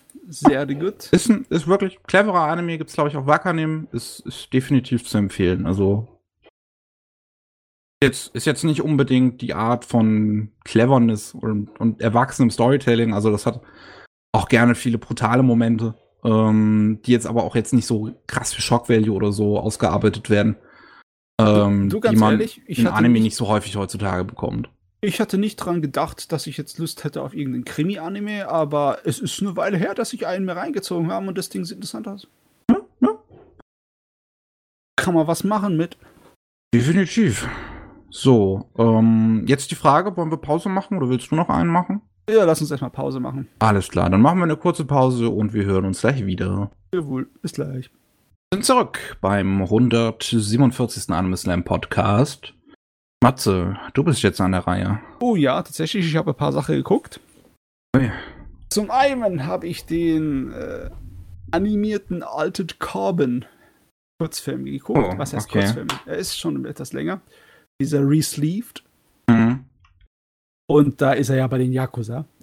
Und ich muss gleich von Anfang an sagen, es fällt genau in das Genre rein, wie auch die Yakuza Computerspiele. Das Yakuza Action Abenteuer. Okay. Er kriegt von Anfang an den Körper eines Yakuza-Schlägers und muss halt bei der Yakuza Nachforschungen anstellen, weil bei denen ist eine bei so einer bestimmten Gruppe wird gerade die Führung übergeben.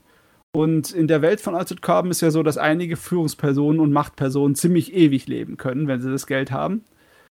Aber bei denen ist es extra so, dass derjenige, der sozusagen das Oberhauptamt aufgibt, dass der sich töten lässt. Und zwar nicht einfach nur sein Körper, sondern auch sein Gedächtnis, sein Geist. Alles. Dass der sozusagen wann lässt er sich dann töten? Bei der Zeremonie, wo dann die Führung übergeben wird.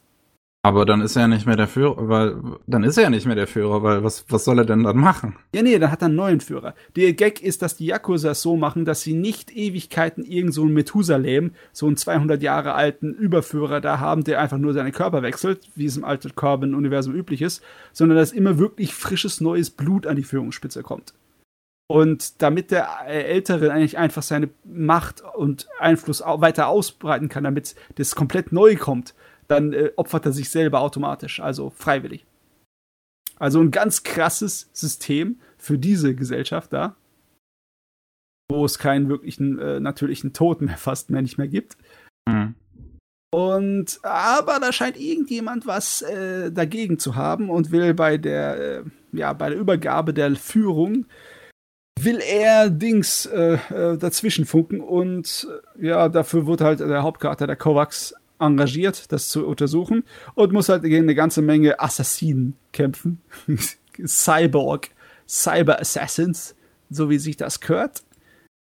Und das heißt natürlich, wir sind im Yakuza-Universum, das bedeutet, also nicht im Yakuza-Spiel-Universum, aber wir sind bei den Yakuzas, das heißt, es wird mit viel Klingen gekämpft und viel Nahkampf.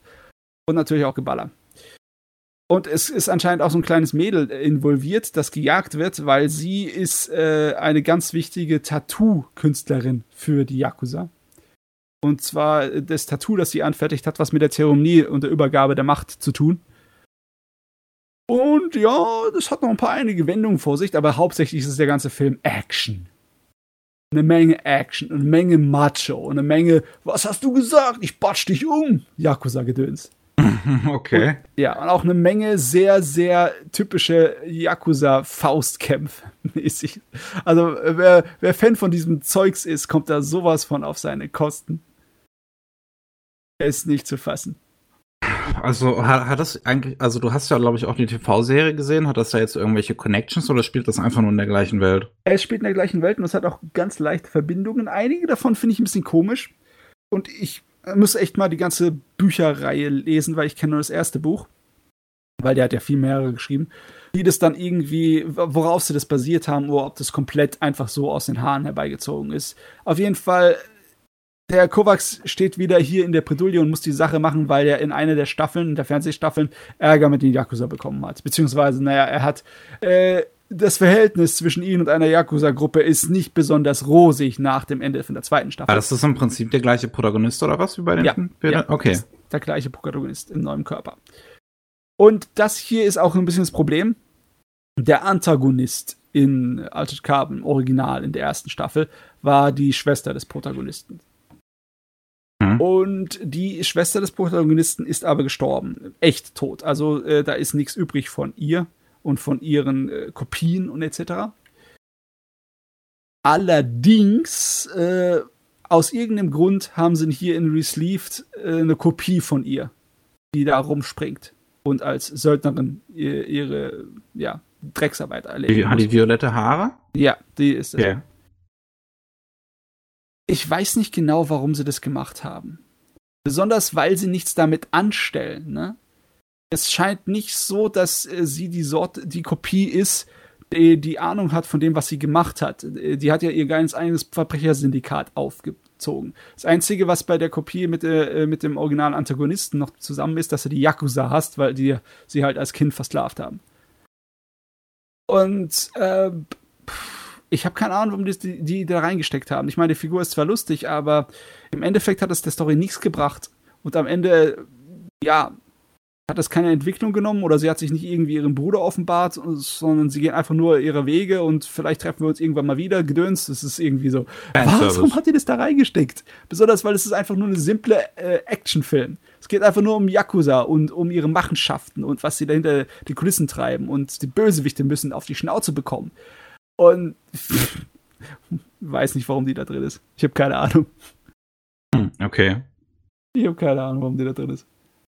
Aber das sieht, also ich gucke mir hier, während du redest, so einen 2-Minuten-Teaser von Netflix die ganze Zeit an, damit ich halt was Visuelles von der Serie habe und von dem Film habe und es sieht schon ziemlich geil aus. Also ich weiß, dass wir, als wir dann bei der Ankündigung damals drüber gesprochen hatten, glaube ich, noch so ein bisschen nicht so ganz beeindruckt waren, aber was ich jetzt hier von diesem 2-Minuten-Ding sehe, finde ich, sieht echt gut aus. Also, das Design ist wirklich fein. Diesen Stil, den sie gewählt haben. Ja, dieses Cell-Shading, ich finde das echt gut. Das ist ja kein so Anime-Cell-Shading, sondern da ist eine ganze Menge mehr Textur auf den Gesichtern und auf allen Oberflächen. Ne? Ja. Aber schön subtil. Und es wirkt wirklich toll. Und so ein bisschen was von diesen Telltale-Spielen. Ein wenig, ja.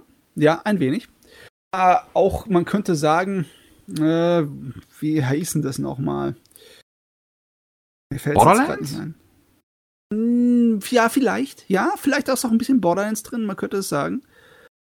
Auf jeden Fall, man merkt ganz eindeutig, dass das sehr viel Motion Capturing für benutzt wurde. Ja. Man merkt ganz eindeutig die Schauspieler dahinter. Und die Art und Weise, wie die rumgehen ist, da merkt man sehr, dass es sehr japanisch ist.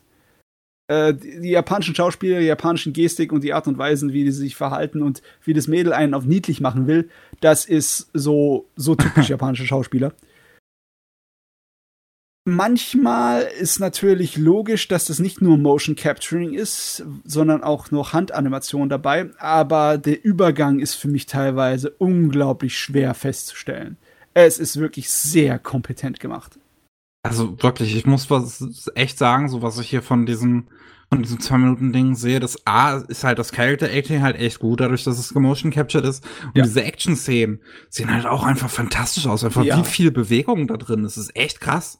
Das geht ab, muss ich sagen. Das ist fein gemacht. Und aber trotzdem nicht so, dass es sich total darin verguckt in seine Action-Szenen. Ne? Man verliert nicht die Übersicht. Und es bleibt einfach nur so bodenständig und cool. Es ist nice. Es ist eine gute Zusatz zum Altered Carbon-Universum. Also ich bin sehr positiv überrascht. Ich Hab ja sowieso immer so gedacht, warum machen die dazu ein Anime und eine Serie sogar soll jetzt hier kommen, ne? Echt, soll noch mal. Stimmt. Wir hatten mal darüber geredet. Eine animierte Serie soll kommen, ja. Recht, ja. Aber jetzt bin ich mittlerweile von dem Ding angetan. Ich fand ja die erste Staffel der Realserien okay nur, weil die zweite Hälfte davon halt so ein bisschen murr war. Aber die zweite Staffel fand ich ziemlich gut. Und das hier finde ich jetzt sogar noch ein bisschen besser. Okay, das hat zwar nicht so viel Drama, es hat nicht so viel Inhalt und es ist auch viel kürzer und es ist auf Action getrimmt, aber scheißegal, das ist cool. Von mir aus können sie die ganze Welt nur mit so kleinen Happen und extra Action-Filmchen voll machen. Meinst du, ich könnte das gucken, auch wenn ich keine Ahnung habe von der Serie? Ja, größtenteils, weil es wird nicht irgendwie was groß erklärt. Solange du die Grundsätze weißt, dass die Leute sowas, was sich Stack nennt, besitzen, wo ihre ganze Persönlichkeit sozusagen gespeichert ist und es im Nacken eingesetzt ist. Solange das nicht zerstört wird, kann man nicht wirklich sterben. Klar, du kannst nicht einfach so einen neuen Körper bekommen, weil das ist teuer. Und dann kann es einfach so sein, dass dein Stack von deiner Familie, was weiß ich, Ewigkeiten aufbewahrt wird, bis man einen Körper bekommen kann. Und du kannst natürlich, wenn ein Körper verfügbar ist, kriegst du meistens nicht unbedingt das, was, zu dir gepasst hat. Leute, die arm sind, haben dann echt Pech, wenn das kleine Kind einen Unfall hat und der Körper kaputt ist, aber der Stack noch übrig. Dann habe ich in der Fernsehserie gab es eine krasse Szene, wo sie dann halt einen Ersatzkörper bekommen hat von einer alten Frau. Aber Hauptsache, kannst deine Familie wiedersehen, ne? Aber es ist schon ein interessantes Universum und es ist schon ein kleines bisschen edgy. Ja, schon etwas kantig. Der Originalautor hat so seine Probleme, was das Edgy angeht, meiner Meinung nach. Okay. Also, ich habe auch andere Bücher von ihm gelesen. Ja, der fällt immer da in diese Spartenei. Aber es ist trotzdem cooler Cyberpunk und es ist nicht zu kompliziert. Du musst einfach nur wissen, Kovac hat Stress, also muss Kovac Probleme erlösen. Die ganze Hintergrundgeschichte, was er für ein Fuzzi ist und etc., das wird ja auch hier in dem Ding überhaupt nicht relevant. Nur, dass er halt ein böser Macker ist. Das musst du wissen und das reicht auch schon. Okay. Also, ich muss sagen, was ich sehe, gefällt mir. Ja, das ist so ein kleiner, dummer Actionfilm, warum nicht? Ja, aber auf jeden Fall. Besonders Yakuza. Yakuza ist funktioniert. Wir haben irgendwie nicht so viel Yakuza. Das stimmt, wir haben nicht unbedingt viele Anime rund um Yakuza, das stimmt schon. Ich meine, wenn es um Anime und Manga geht, dann wird immer die Yakuza emuliert in diesen Jugendbanden-Geschichten, ne? Ja, ich weiß, was du meinst, ja, auch sowas wie dieses Prequel zu GTO. Ja, oder Crows, das war eine Manga-Serie, die eine Menge Filme bekommen hat von Takashi Miike. Und das ist im Endeffekt eigentlich nur Oberschüler, die sich prügeln und Gangkriege liefern, mit einfach nur diesem romantisierten Yakuza-Gedöns hinten dran. Also von wegen, was Werte angeht und Ehre und bla, viel miau. Also das Zeugs, das in Wirklichkeit nicht wirklich so da ist, weil Yakuza einfach nur Kriminelle sind in Wirklichkeit. Aber dass man halt ihn angedichtet hat über die Ewigkeiten, ne? Mhm. Und ja, solche Fiktionen, ich finde es sehr unterhaltsam. Ich finde es sehr spaßig, da mal abzutauchen. Da kannst du mein Hirn abschalten, ne? Und ein bisschen lustige Sachen erleben. Da. Dann mache ich mal wieder weiter. Yes, let's do it. Als nächstes zu Ende geschaut habe ich Gleipnir. Gleipnir, okay. Das ist ein Anime, also wir haben schon mal vor Ewigkeiten über den Manga dazu gesprochen. Da war Pavel noch dabei bei den Podcasts, weil er hatte darüber gesprochen. Das ist halt ein Ding, da geht's halt um einen Jungen, der kann sich in ein Monster transformieren, was halt ein großes, ja, so ein bisschen wie ein Hundeplüsch halt aus.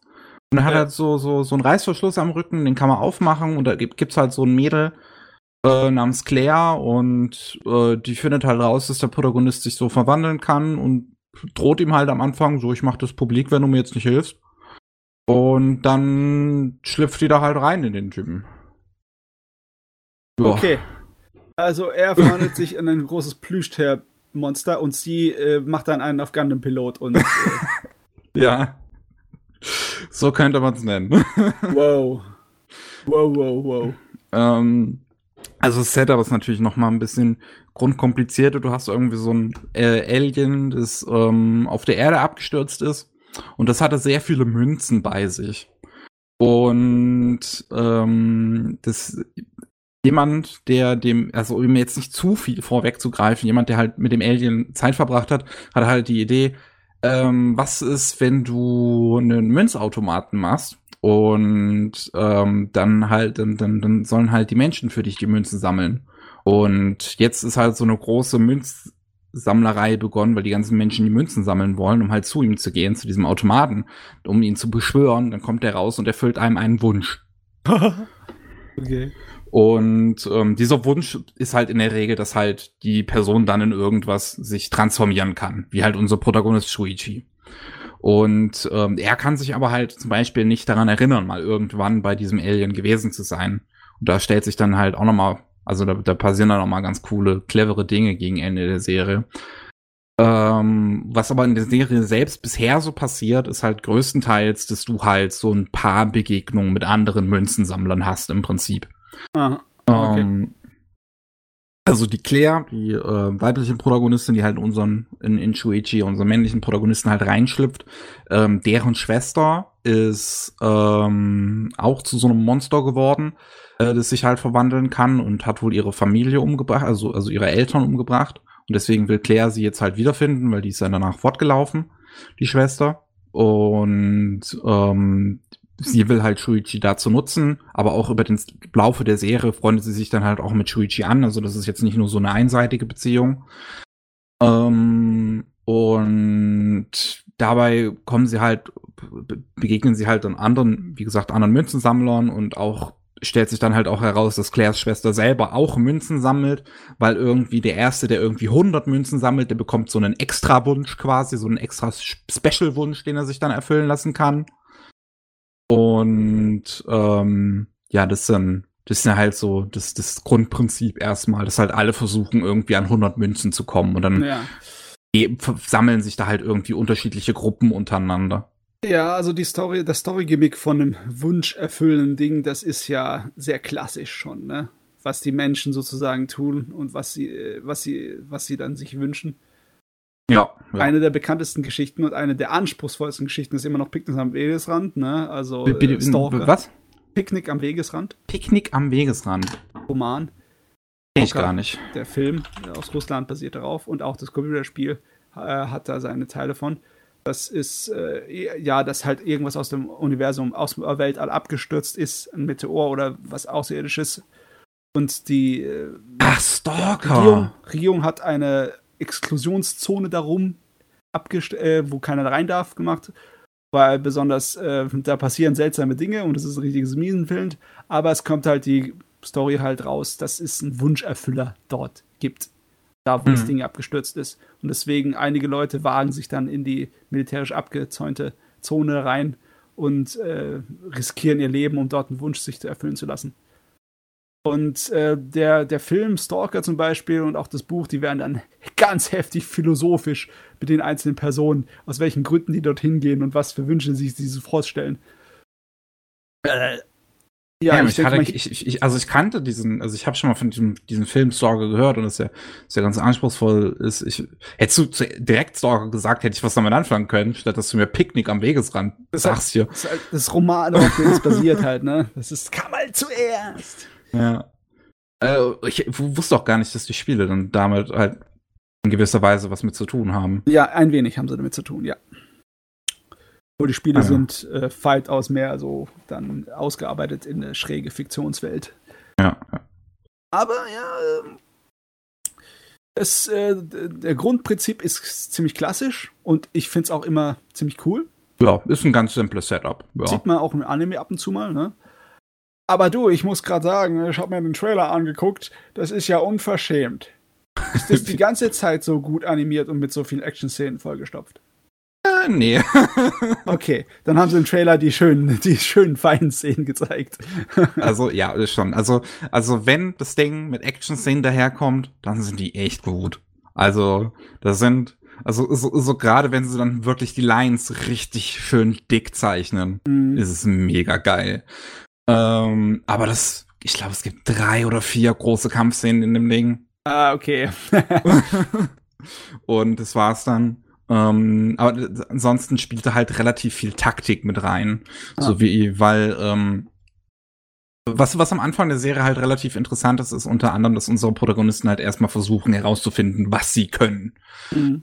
Und dass halt nicht auch nur unsere Protagonisten das versuchen, sondern halt auch viele der Nebenfiguren. Weil halt viele zur gleichen Zeit jetzt anfangen, diese Münzen zu sammeln. Und dementsprechend hast du halt, dass sich am Anfang der Serie erstmal viele Begegnungen sehr antasten, sich noch nicht so viel trauen. Ja, klar. Das ist cool. Da ist es nicht dieses typische Ding von wegen, einer ist super stark und du hast gar keine Chance, gegen ihn anzutreten und musst dann irgendwie den Weg finden, stärker zu werden. Hm. Das ist irgendwie so ausgelutscht, dieses Prinzip. Und dann finde ich das irgendwie besser, wie die das dann hier machen. Ja, das ist, also ich finde das hier wirklich generell ganz gut gelöst, wie diese Kämpfe und die ganze, also die Kämpfe im großen Sinne betrachtet, jetzt nicht nur wirklich halt Klopperei, sondern halt auch im taktischen Sinne, wie es funktioniert. Also auch Claire macht sich da zum Beispiel sehr, sehr viele Gedanken drum, dass nach der ersten Begegnung, also nach dem ersten Gegner, den sie dann schlägt, denkt sie sich halt so, dass der Typ Gegner vielleicht so ungefähr die Mitte ist, die sie sich so vorstellen kann. Aber dann begegnen sie halt als zweites einem Typen, der halt mega stark ist und dem sie wirklich nur durch eine gewisse, durch halt wirklich kluges Taktieren besiegen können. Und dann denkt sie sich so, oh, jetzt bin ich mir nicht ganz sicher, wie stark der Rest sein könnte. Und hat dann vielleicht Angst, dass vielleicht noch mehr so stark sein könnten wie der, aber stellt halt dann doch fest, dass er doch eher so eine Liga drüber war. Und das vorher ihre Vermutung, dass der erste Gegner so ein bisschen die Mitte darstellt, dann doch ganz gut war eigentlich. Ah, okay, also sie halten das ein bisschen spannend. Das ist natürlich gut, dass man nicht genau weiß, was dann als nächstes kommt. Ja, so, das gefällt mir auch relativ gut. Auch dass unsere Protagonisten schließen sich dann halt auch noch einer anderen Gruppe an, die halt alle aus so Fähigkeitentypen bestehen. Und das sind halt die ersten, auf die Claire stößt, weil halt einer von denen auch mit auf die gleiche Schule geht, wie halt Shuichi und Claire und den darüber halt herausfindet. Und da stellt sich dann halt heraus, dass diese Gruppe zum Beispiel relativ schwach ist eigentlich, der sie sich dann antreten, weil die ziemlich spezifische Fähigkeiten haben. Also die Anführerin zum Beispiel kann Menschen einen Fluch umlegen, der sie umbringt, wenn sie ein Geheimnis von ihr verraten. Das ist, okay, also sehr spezifisch. Es ist sehr spezifisch. Und also so fungiert sie halt als Anführerin, weil sie im Prinzip alle dazu bringen kann, sich zusammenzuschließen, ohne dass halt irgendwer von denen dann erlaubt ist, was über diese Gruppe zu sagen. Ja. Zu anderen. Automatisch keine Verräter. Genau. Und halt auch, wie überhaupt diese Fähigkeiten zustande kommen, ist eigentlich ein relativ interessantes Prinzip, weil halt, also der Grund, dass ihre Fähigkeit so super spezifisch ist, liegt halt an ihrer Background-Story. So, sie war mit einer Lehrerin zusammen und dann ist das halt an der Schule rausgekommen, dann hat die Lehrerin sich umgebracht, weil halt ihre beste Freundin das weitererzählt hat und dann ist sie halt zu dem Alien hingegangen mit diesen Gedanken und dadurch ist ihre super spezielle Fähigkeit dann halt entstanden, weil sie halt nicht mehr wollte, dass jemand ihre Geheimnisse verrät. Ja klar, das ist ziemlich logisch, wie die Backstory bei ihr aufgebaut ist. Egal wie es war, irgendjemand hat ein Geheimnis wie verraten und die Scheiße ist am Kochen gewesen. Genau. Ja, also ich bin auch mittlerweile ehrlich gesagt ganz froh, dass so LGBTQ-Nebenfiguren mittlerweile halt eine relativ normale Sache sind, auch so ein Anime, dass das halt hin und wieder mal vorkommt, auch hier in Gleipnir, sie ist ganz nett dargestellt. Natürlich ist die erste Begegnung, denn da ist jetzt so ein kleiner Haken bei Gleipnir, natürlich ist die erste Begegnung sehr sexuell in dem Ding, weil Gleipnir ist vollgestopft mit Fanservice. Oh, okay. Don Stylo, ein Zuhörer von uns, der mir auch auf Twitter relativ viel mit mir schreibt, hat mir gesagt, dass der Anime sogar noch mal ein bisschen mehr Fanservice hat als der Manga. Und ich finde, was er mir dann auch für einen Vergleich gebracht hat, fand ich ganz gut, dass sich der Anime mehr anfühlt wie einen frühe 2010er Anime. So vom Fanservice-Grad her. Ich glaube, ich weiß ungefähr, was er mahnt. Ja, und du hast halt viele Panty-Shots, bei Shot-Reverse-Shots wird bei weiblichen Figuren, ist Hauptsache immer der Hintern im Bild. Ja, auch wenn halt unsere Protagonistin zum Beispiel in Shuichi dann reingeht in seiner Monsterform, zieht sie sich halt vorher immer aus, weil es ist wohl sehr warm in ihm. Mhm. Natürlich. Auch ein anderes Mädel, sie dann in dieser Gruppe begegnen, steigt dann auch mal in Shuichi rein und sie zieht sich natürlich auch aus. Diese lesbische Anführerin, bei ihr, also ich fand, ist im Prinzip ein relativ witziger Gag schon fast, weil sie halt, also Shuichi und Claire gehen dann halt zu dieser Gruppe hin und Claire ist in Shuichi drin und redet halt auch als Einzige, um halt erstmal irgendwie so Versuchungen aufzugeben, dass sie auch nur eine Person sei, damit die anderen nicht realisieren, dass sie zu zweit sind eigentlich. Ein kleiner deutscher Vorteil behalten. Ja, genau. Und dann meint halt diese Anführerin, dass halt, um der Gruppe beizutreten, man halt so ein kleines Ritual machen muss. Ne? Das ist dieses Ritual, wo sie halt einem diesen Fluch auferlegt. Und dann entscheidet sich halt Claire auszusteigen und erstmal das Ritual alleine zu machen. Dass Shuichi jetzt erstmal außen vor gelassen wird. Damit Claire halt erstmal ja gucken kann, wie diese Gruppe überhaupt ist und ob sie denen vertrauen können. Ja. Und dann gehen halt sie und die Anführerin gehen halt in so einen Hinterraum. Die Anführerin fängt an, sich auszuziehen, während sie halt dann noch mit Claire so weiterredet. Und Claire soll sich dann halt auf so ein Bett draufsetzen, soll sich dann hinlegen. Sie steigt dann so über sie und meinte so, lassen wir die Zeremonie beginnen. Und Claire ist so... Sollten wir das wirklich tun? Wir kennen uns doch noch gar nicht so lang. Und sie steht dann halt, die Anführerin steht dann halt wieder auf und so, fängt an und meint so, ja, na gut, fängt auch an, sich wieder anzuziehen und meint dann so, gut, kommen wir jetzt zum richtigen Ritual. Ah ja. Okay, das ist gar nicht unlustig. Wie gesagt, ich fand's auch ganz lustig. Und ich find's halt in dieser Serie selbst gar nicht so schlimm, dass die erste Verbindung, die man mit der Figur hat, so sexuell ist, weil halt die Serie generell sehr sexuell ist und weil sie halt später noch mehr einen Charakter hat, als halt einfach nur, hey, sie ist lesbisch. So, was du halt auch vielleicht in vielen anderen Anime so siehst, dass es halt so der eine Charakterzug von der Figur ist, dass sie homosexuell ist. Ja, es ist ein Nebencharakterproblem, ne? Ja. Als dann halt zum Beispiel noch ein zweites Mädchen in der Gruppe gibt, die kann sich unsichtbar machen. Und das ist dann ganz witzig. Die ist dann die Frau, die bei einem Konbini, zu denen unseren beiden Hauptfiguren immer hingehen zum Einkaufen, die da an der Theke arbeitet und halt die ganze Zeit unsichtbar in dem Raum steht am Anfang bei ihrem ersten Treffen und dann halt sowas sagt wie, möchten Sie noch eine Tüte hinzu oder irgendwie sowas?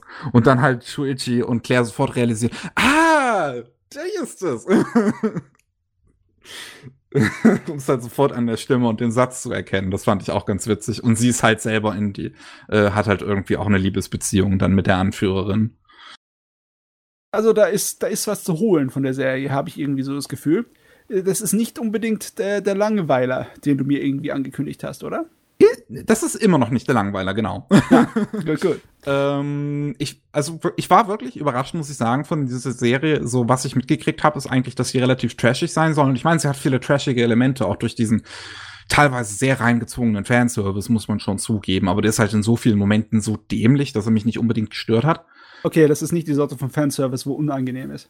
Nee, also wirklich bis auf eine Szene. Es gab wirklich eine Szene, da fand ich, das hätten sie jetzt nicht machen müssen, wo halt sie dann einer gegnerischen Truppe begegnen im Wald und die laufen dann halt weg und einer von diesen Gegnern ist halt super schnell und holt die dann ganz schnell auf und diese Gruppe ist generell super stark. Das ist dann so ein riesiges Monster mit ganz, ganz vielen Armen und die nimmt sich dann halt die Anführerin, die Lesbe, und fummelt an der rum. Und das fand ich dann so, wenn heterosexuelle männliche Figur einer weiblichen, homosexuellen Figur halt quasi die Sexualität auch zwingt, ist das sehr Das Problem habe ich jetzt gar nicht gesehen.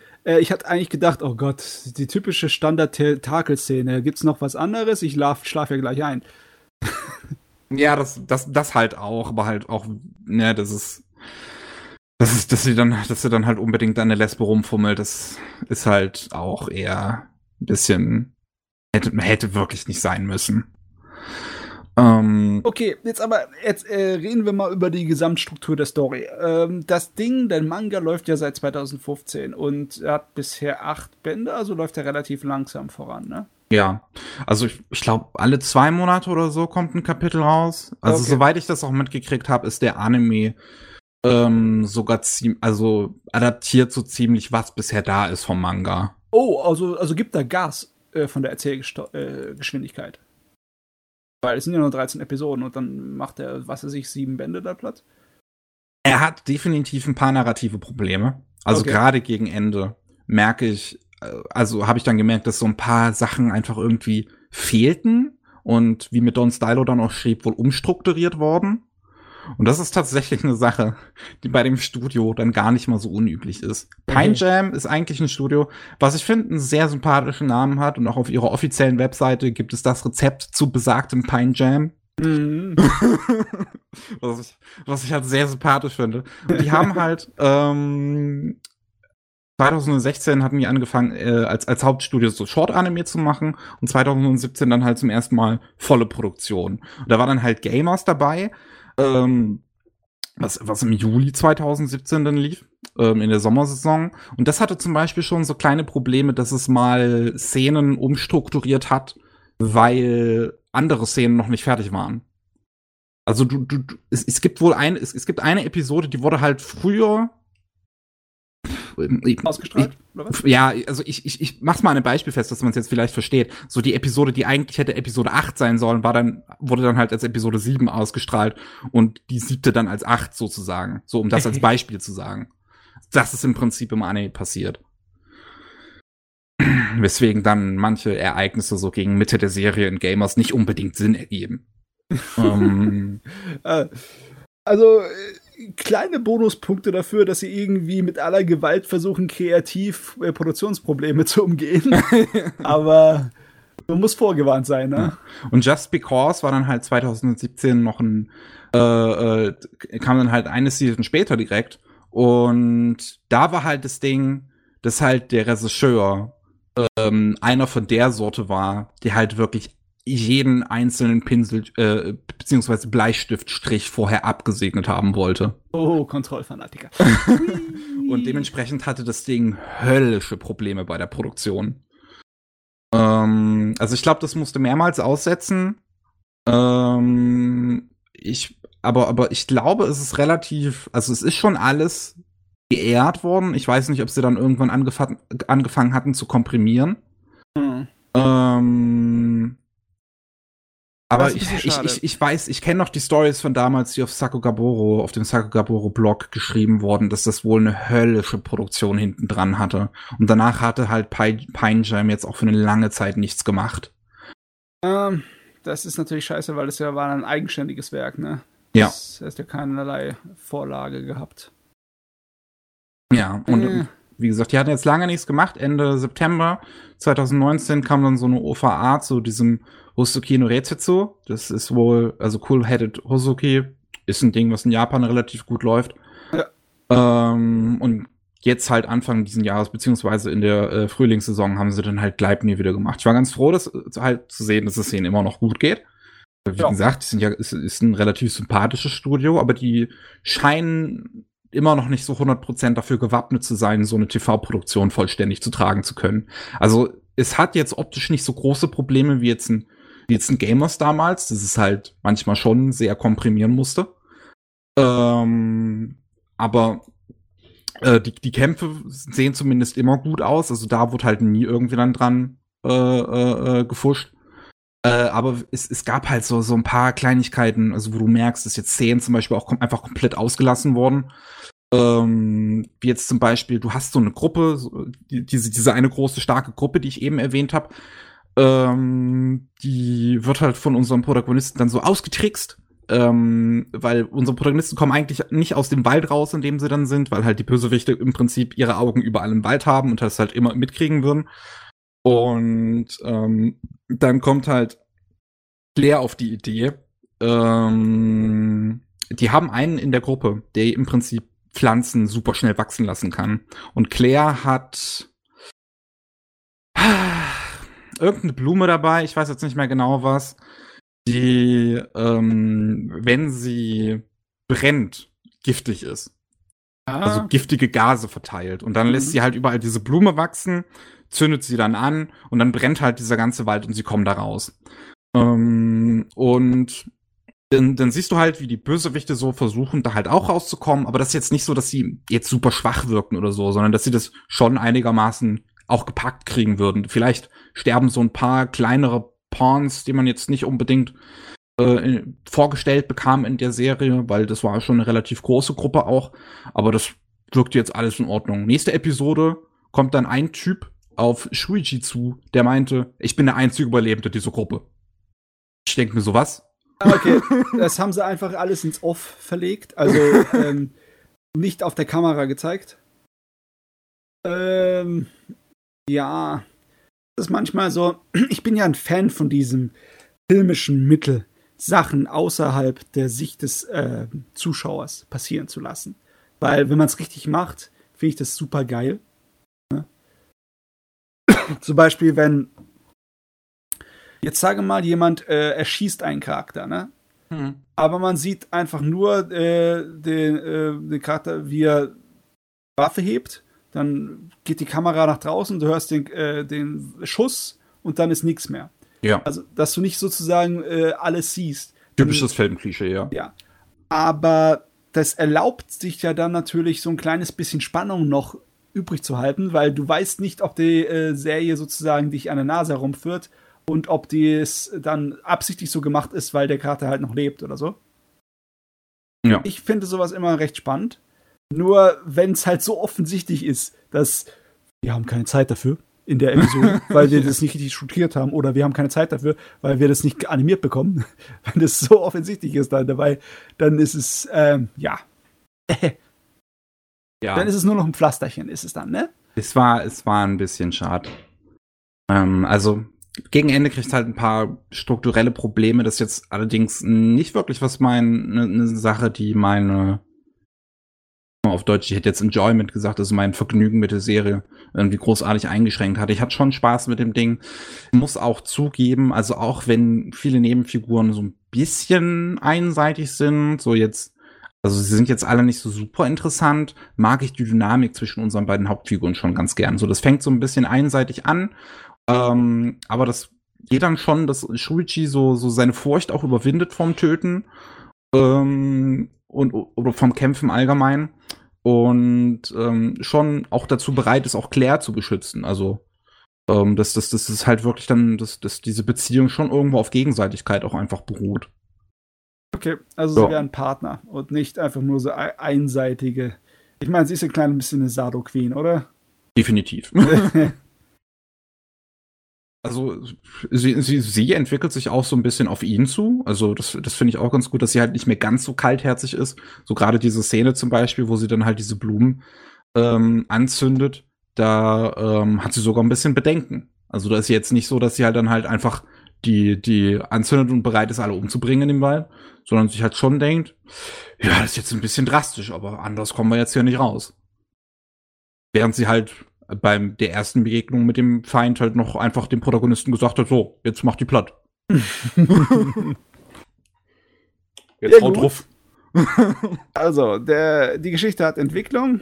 Die Geschichte hat eine Anime bekommen, der größtenteils in Ordnung ist. Ja. Wie ich das mitbekomme. Ja. Und das einzige große Problem ist halt wahrscheinlich, dass es die Story nicht abgeschlossen ist, oder?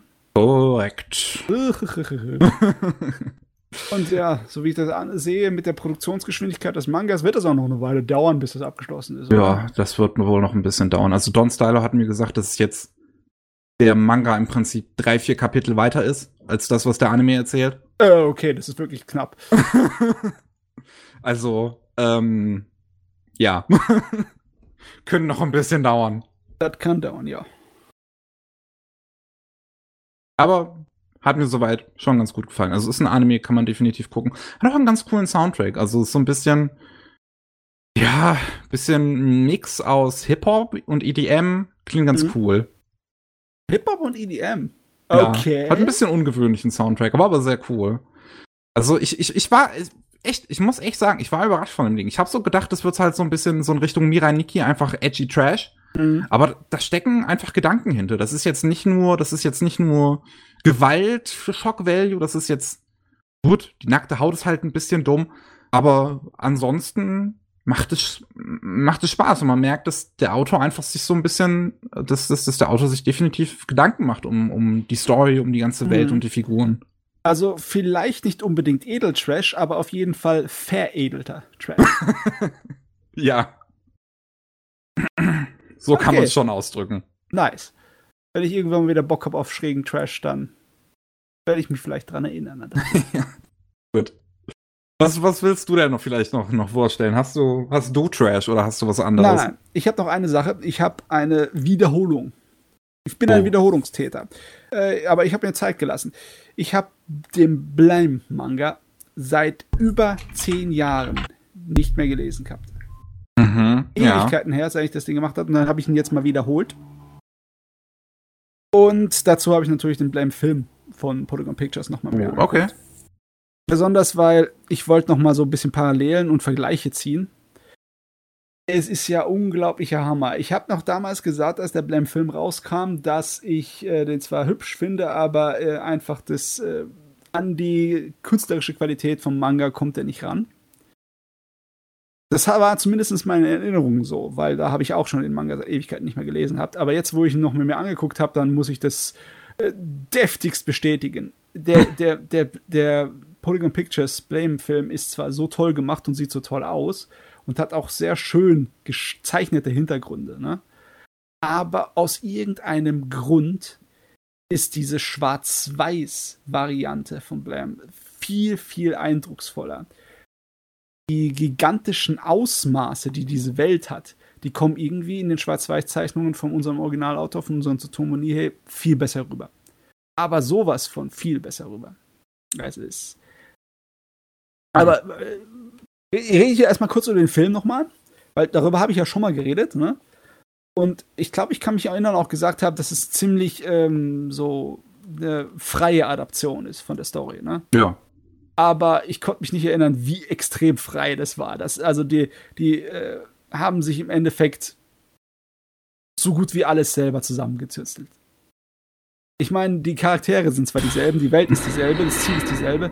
Die Gruppe von diesen elektronischen Fischern, ne, die sind auch dieselben. Aber die eigentliche Story-Element aus dem Manga, wo das da reinpasst, das haben sie einfach so komplett rausgerissen und in ihr eigenes Ding gepackt. Im Manga gibt es einige große Story-Abschnitte. Und der Abschnitt, aus dem diese Charaktere, die elektronischen Fischer, kommt, ist der Abschnitt mit der Toha-Schwerindustrie. Und der Gag von Blame ist ja halt, dass das eine Welt ist, ähnlich wie so eine Dyson-Sphäre. Kennst du das Science-Fiction-Prinzip davon? Nein. Dyson-Sphäre oder Dyson-Swarm ist eine Variante von Energiegewinnung, dass man halt, wenn man halt so Technologie hat und so weit ist, dass man im Weltraum bei sich im Sonnensystem rumreisen kann, dass man irgendwann mal sich einfach im Umlaufbahn um die Sonne ansiedelt. Und dass man einfach riesige Strukturen baut, die um die Sonne dann sozusagen kreisen, um einfach die Sonnenenergie abzusammeln. Und dass man im Endeffekt die Sonne so fast komplett einschließt, um alle Sonnenenergie, die da rausgeballert wird, für sich zu nutzen. Weil einfach deine Situation irgendwann so groß gewachsen ist, dass du alle Energie brauchst, ne? Und die alte Vorstellung davon ist einfach eine Sphäre, die die Sonne umgibt. Aber das muss nicht unbedingt sein. Kann auch einfach nur ein Schwarm von, was weiß ich, wie vielen Milliarden von Stationen und Satelliten sein und etc. Aber im Blame hat es auf die absolute Übertriebenheit gebracht. Und es ist eine Sphäre, die Sonne umgibt, die sozusagen, was weiß ich, wie viele Tausende Eben hat, Schichten wie eine Zwiebel und bis zum Jupiter reicht. Also unglaublich, also völlig übertrieben. Riesig, gigantisch und gewaltig. Es gibt auch eine Szene im Manga, wo er an den Platz kommt, wo früher der Jupiter war, wo dann einfach ein rundes Loch ist mit einem Durchmesser von 143.000 Kilometern. Ah. Aber ist natürlich immer noch von der ganzen Stadt ummantelt, ne? Das heißt, er ist dann in einer riesigen, großen Höhle, die einfach nur schwarz ist ohne Ende. Und irgendwo in der Mitte ist... Also dieses Ding hat sich über das gesamte Sonnensystem im Prinzip verbreitet, denn, oder was? Ja, weil es komplett außer Kontrolle geraten ist, weil das ist alles kontrolliert worden durch Vernetzung. Klar, wie bei uns auch im Internet nach, wird die ganze Welt und die hohe Technologie davon wird kontrolliert durch die digitale Welt, ne? Und ja, es ist auch so weit, dass du einfach Persönlichkeiten digital abspeichern kannst, ist gar kein Problem mehr. Und direkt in die Wirklichkeit downloaden kannst. Die Technologie ist also auf Magie-Niveau in dieser Welt von Blame. Aber, da gehe ich jetzt in die Vorgeschichte rein, das ist lustig. Ja, lass mir dann Filme nebenbei, lass in die Vorgeschichte vom Manga immer so reingehen. Im ganzen Manga wird das nicht wirklich so groß angerissen, außer in Kleinigkeiten, aber er hat ja Extra-Stories und Prequels dazu gemacht und auch im Laufe des Mangas so immer wieder Andeutungen reingeschmissen, von sich selber auch. Es ist so, dass in dieser Welt halt ein Virus oder eine Seuche rumgegangen ist, die die Menschen genetisch verändert haben. Aber der genetische menschliche Code war sozusagen das Passwort, um in diese digitale Welt, die Netzsphäre reinzukommen und die Kontrolle über die ganze Technologie zu halten. Und ohne das können die Menschen halt dann nichts kontrollieren und die ganze Stadt wächst von selber unaufhaltsam weiter. Und das große Problem ist, weil die Menschen halt keinen korrekten genetischen Code mehr haben, sind die Sicherheitsmaßnahmen, die Schutzeinheiten der Netzwerksphäre, machen halt Jagd auf sie, weil sie illegale Einwanderer sind in dem Fall, ne? Die Schutzeinheiten beschützen nicht nur die digitale Welt, die Netzsphäre, sondern die können sich auch in die Wirklichkeit downloaden. Und ja, das ist natürlich dann so, dass die Menschen auf dieser riesigen Welt dann in unglaublich viele kleine Splittergruppen verteilt sind und versuchen zu überleben und sich von diesem Schutzwerder, von dem Safeguard, verstecken. Und die nächste Gruppierung sind die Silikonwesen. Also die aus Silizium basierenden Viecher. Die ist eigentlich, war mal ein Kult, ein verrückter Transhumanismus-Kult in der Menschenwelt, die Informationen von dieser Schutzwehr, von dieser geklaut haben, um sich sozusagen zu verwandeln in solche Supermonster, ähnlich wie die halt, du hast es im Film vielleicht gesehen, diese Vertilger. Die großen Dinger da, die umstrukturieren, ne? Ja, oder auch diese kleinen Viecher mit dem No-Masken-mäßigen Aussehen. Die mit den weißen Masken. Auf jeden Fall, die haben die Technologie geklaut, um sich halt weiterzuentwickeln, also ihren menschlichen Körper abstoßen und irgendwie. Es ist halt auf jeden Fall so eine Art von Todeskult gewesen. Und die wären nicht legale Einwohner, weil ihr genetischer Code dadurch verändert wurde und sie keine Menschen sind, sondern aus Silizium basierende Lebewesen. Und die wären eigentlich ein Ziel gewesen von der Sicherheitsmaßnahmen, von der Safeguard, dass die ausgelöscht wurden. Und damit sie das da nicht ausgelöscht wurden, haben sie da einfach der Safeguard ein neues Ziel gegeben. Und die haben den Virus sozusagen verbreitet, die Seuche, das Gas, um die der menschliche Genetik zu zerstören. Und deswegen sind die auch ein Feind im Manga. Die versuchen, so viele Menschen zu töten wie möglich, damit keiner irgendwie irgendwann mal wieder den genetischen Code repariert oder nur die noch verbliebene genetische Code findet, um die Netzwerksphäre zu kontaktieren, weil sobald die alles wieder in Ordnung bringen, wird die Rasse ausgelöscht, der Siliziumwesen. Da kann sie sich sicher sein. Also hast du einen Bösewicht, der definitiv ein Bösewicht ist in jeder Art und Weise, aber der einen Grund dafür hat. Und der Grund ist Überlebenskampf. Was das ganz interessant macht, die ganze Sache. Und die kommen überhaupt nicht im Blame-Film vor, ne? Im Blame-Film ist das alles unwichtig. Es ist einfach nur eine Gruppe von versprengten Menschen, die versuchen zu überleben. Der Film geht auch nur 1,5 Stunden lang. Das Original Blame-Manga ist halt eine riesenlange Angelegenheit. Und der schafft es, unglaublich viel Informationsdichte da drin zu haben, ohne dass viel Dialog drin passiert. Ich muss das Ding echt mal lesen. Es ist sehr angenehm zu lesen, habe ich jetzt wieder gemerkt. Es ist, weil es halt auch wenig Dialog hat, kannst du eine ganze Menge von den Bildern genießen. Die Voraussetzung ist natürlich halt, dass du auf diesen Architekturstil, der da vom Nihei angezogen wird, stehst, ne? Also ich finde, das sieht super geil aus. Ich finde es auch. Ich finde es auch geil. Also, ja. Ich habe ja schon definitiv, ein paar Paneele gesehen, auch aus Nights of Sidonia und so. Also was der zeichnet, ist halt einfach, ist halt mega. Ja. Obwohl in Nights of Sidonia hat sich ja sein Stil schon angefangen zu wandeln. Blame als sein Erstlingswerk hat auch unterschiedliche Arten und Weisen, wie er zeichnet. Der Anfang von Blame sieht anders aus als das Ende von Blame. aber trotzdem, Blame sieht noch immer völlig anders aus, als was er danach gemacht hat. Also, okay. Das ist viel mehr skizzenhaft, viel mehr Dunkelheit, besonders Dunkelheit. Meine Güte, benutzt der viel Rasterfolie, das ist nicht normal. Aber der benutzt sie sehr gut. Der schafft damit, diese gigantischen Ausmaße der Welt so richtig gut darzustellen. Es ist unglaublich, wie du in einem Raum bist und dir richtig vorstellen kannst, wie viele hunderte Kilometer der groß ist. Und das schafft der Blame-Film nicht wirklich.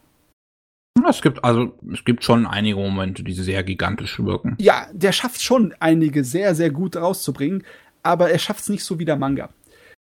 Im Manga, die Figuren, die im Film vorkommen, die elektronischen Fischer, ne, mit ihren Rüstungen und ihren Waffen, das sind im Manga Nachkommen von Leuten, die in der Toha-Schwerindustrie gelebt haben. Und die Toha-Schwerindustrie, das wird zwar nie gesagt, aber es ist so ziemlich eindeutig, dass das mal so ein Unyl-Typ-Koloniezylinder war.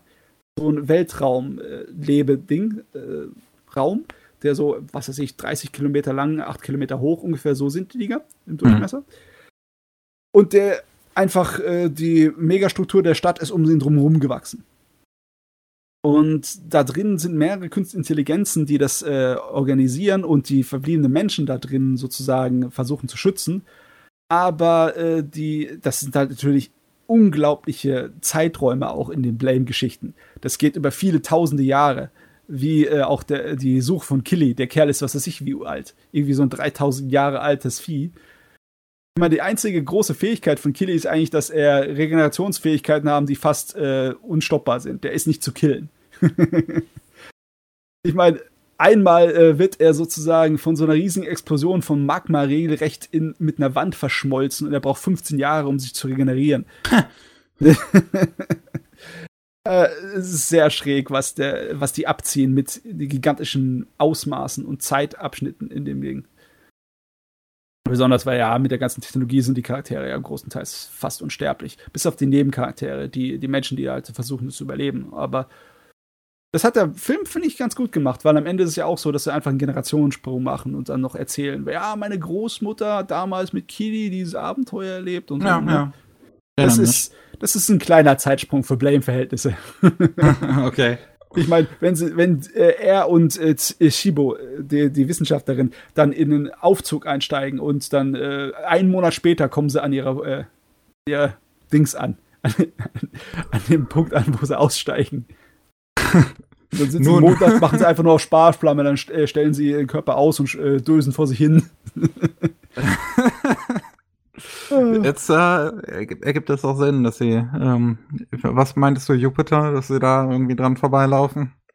Ja, am Ende, das ist am Ende des Mangas, da ist er so tatsächlich in der Nähe vom Ende der Megastruktur, weil er kommt tatsächlich am Ende vom Manga auch dorthin. Okay. Er kommt an den äußeren Rand. Und es ist auch so, in der Nachgeschichte wird erzählt, dass er es geschafft hat, tatsächlich die Netzwerksphäre, also die digitale Welt, einen Zugang dazu zu machen und den Wachstum der Stadt zu stoppen. Allerdings, es ist halt so gemacht, dass die Schutzmaßnahmen ausgeräumt werden und die digitale Welt im Endeffekt abgeschaltet werden. Dass es einfach nur so ist, dass die Leute ganz normal in dieser Riesenstruktur weiterleben, ohne den Zugang und völlige Kontrolle zu der ganzen Technologie zu haben. Weil es einfach nicht mehr möglich ist. Der Wachstum hat es im Endeffekt sozusagen selbst zerstört. Ach, dieses ganze Konzept ist auch so geil einfach, muss ich jetzt mal sagen. Unrealistisch, aber es ist sowas von tierisch geil. Es ist tatsächlich auch so eine kleine Nebengeschichte zum Hinterher, wie dann auch die Siliziumwesen sozusagen einen Exodus veranstalten von dieser Welt, weil sie natürlich danach nicht mit den Menschen zusammenleben können. Ich meine, sie haben, was weiß ich, viele Jahrtausende damit verbracht, sie zu jagen und zu zerstören und versuchen, sie auszurotten. Und auch wenn jetzt dann am Ende von dem Blame-Geschichte die Schutzwehr nicht mehr da ist, die alle bedroht, sind halt dort nicht willkommen. Und eine Nebengeschichte ist von so einem Siliziumwesen, das irgendwie so ein Nachfolger oder eine Variante von dem Antagonisten aus der Geschichte ist, die dann, was weiß ich, wie ein paar hundert Jahre durch die Megastruktur wandert, um an den äußeren Rand zu kommen und dann verlässt die Struktur, um irgendwo ihren Stamm wieder aufleben zu lassen, weil die ganze genetische Material von denen mit sich rumträgt. Also, da könnte man so viel geile Sachen draus machen. Die Frage ist nur, ich frage mich total die ganze Zeit immer, als ich das gelesen habe, gefragt, wird das irgendwie ankommen beim großen Publikum? Oder ist die Art und Weise, wie Polygon Pictures das gemacht hat, so ziemlich das Einzige, wie du so eine Hoffnung haben kannst, da ein normales Publikum mit anzulocken? Weißt du? Weil in keiner verdammten Geschichte von Emblem-Manga wird so viel geschwatzt wie in dem Polygon Pictures-Film. In keiner sind so viele genannte Nebencharaktere. Ein Dialog muss halt drin sein, sozusagen. Ja. Ich meine, da sind halt Leute drin, die interagieren. Und das Beste ist natürlich im Film, das tue ich ihm hoch ankreiden, dass sie Killy genauso dargestellt haben, wie er auch im Manga ist. Einfach, der lebt in anderen Zeitebenen. Mhm. Oh Mann. Also, das war ein Erlebnis, ja, muss ich sagen. War ein tolles Erlebnis. Das Einzige, was ich versuche gerade noch zu verarbeiten, was du mir hier erzählst. So, das Einzige, was ich immer noch an dem Film ein bisschen ankreide, ist, dass ich nicht mag, wie sie seine Waffe irgendwie darstellen. Dass sie so einen großen roten Strahl abfeuert. Hat der Manga irgendwie besser gemacht. Das war immer so ein kleines, unscheinbares Projektil, das einfach so ein umgekehrtes schwarzes Loch ist. Da, wo es entflammt fliegt, drückt es einfach alles Material zur Seite und kein Material kann irgendwie dem widerstehen, weil es halt wie ein umgekehrtes schwarzes Loch ist. Es drückt selbst Licht zur Seite. Und das reißt dann halt mal in die Megastruktur so 70 bis 100 Kilometer lange Löcher. Aber scheißegal, das Ding geht sowieso bis zum Jupiter, also wen kümmert's?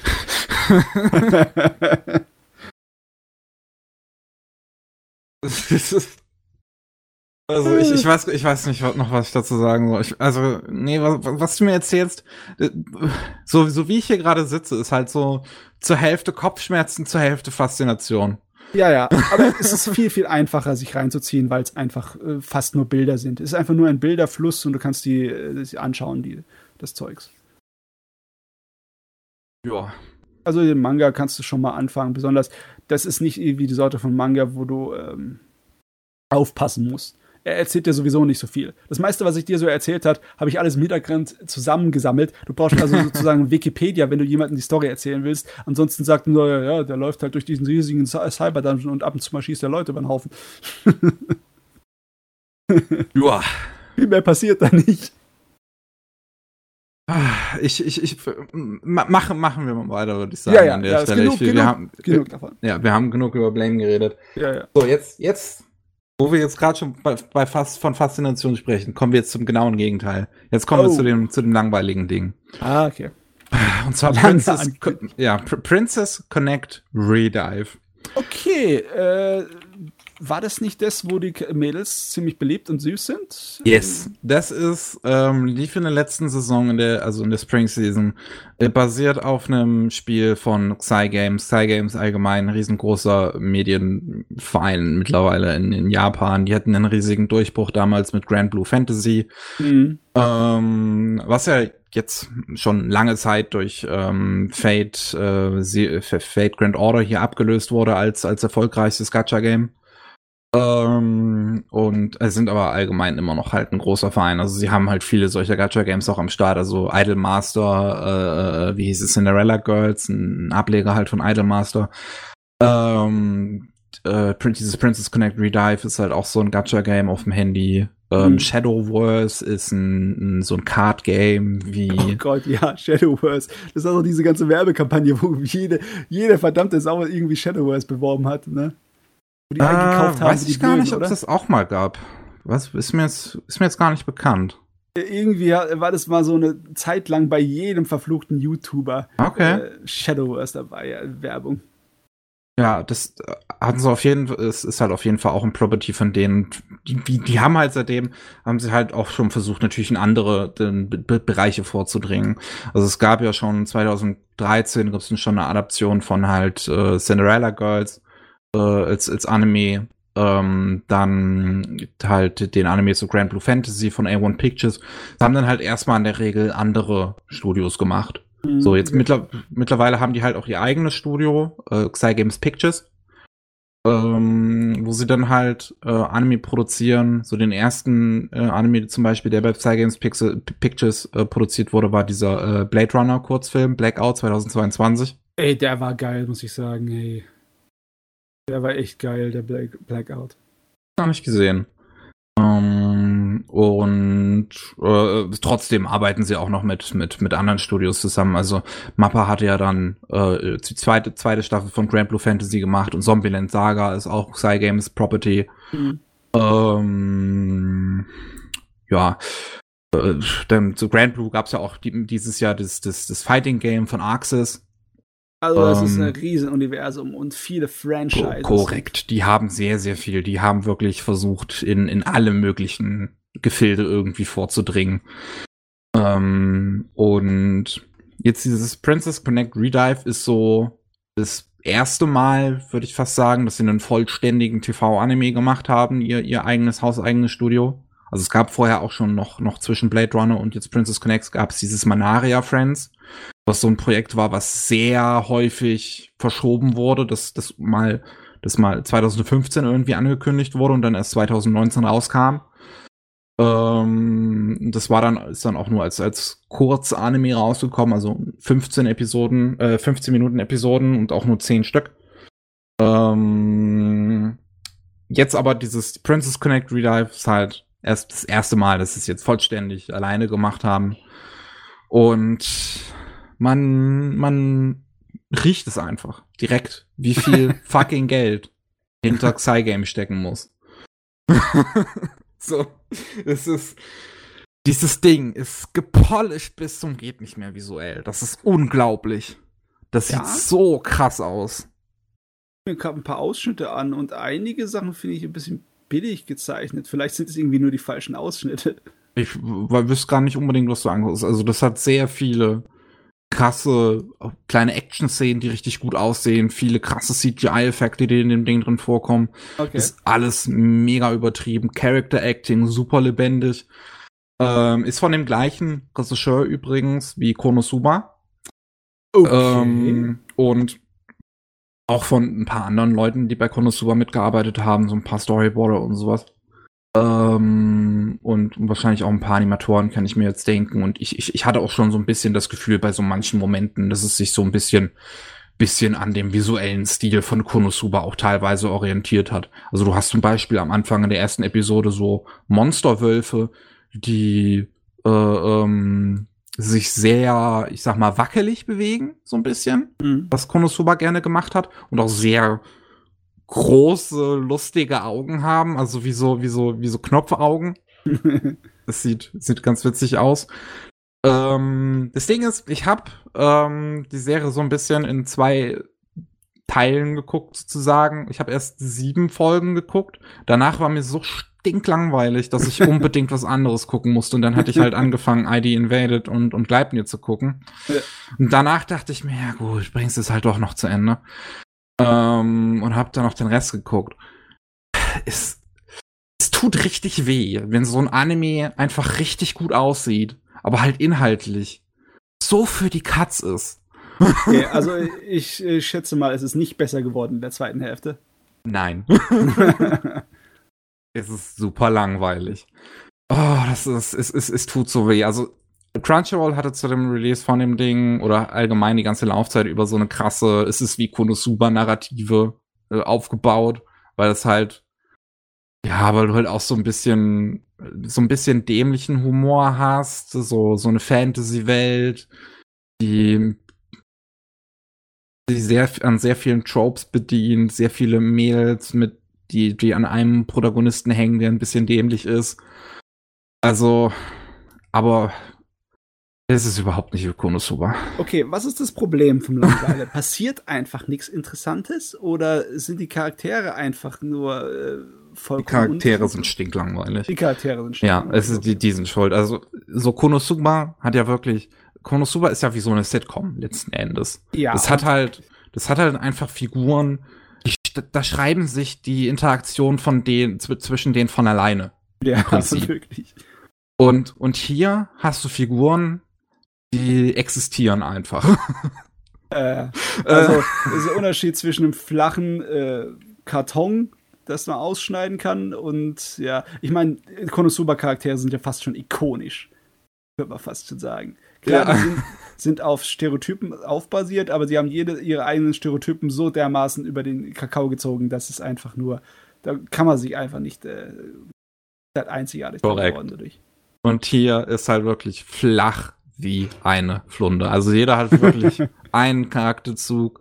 Das war's dann. Du hast unseren Protagonisten Yuki.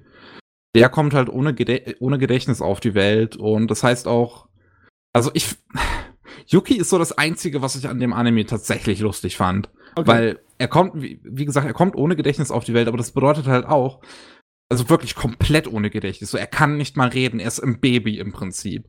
Oh. Und das heißt halt, dass er die ganze Serie über einfach enorm dumm ist. Also wirklich extrem dumm. Und das ist halt, das ist eine witzige Idee so. So, der weiß sich nicht wirklich zu wehren, er formuliert keine vollständigen Sätze. Er ist halt ein Baby. Er ist ein kleines Kind. Okay. Ja. Aber bei den anderen Figuren so, also du hast dann Coco, das ist so die Beschützerin von Yuki, die irgendwie so am Anfang dazu auserkoren wurde, aus irgendeinem Grund. Und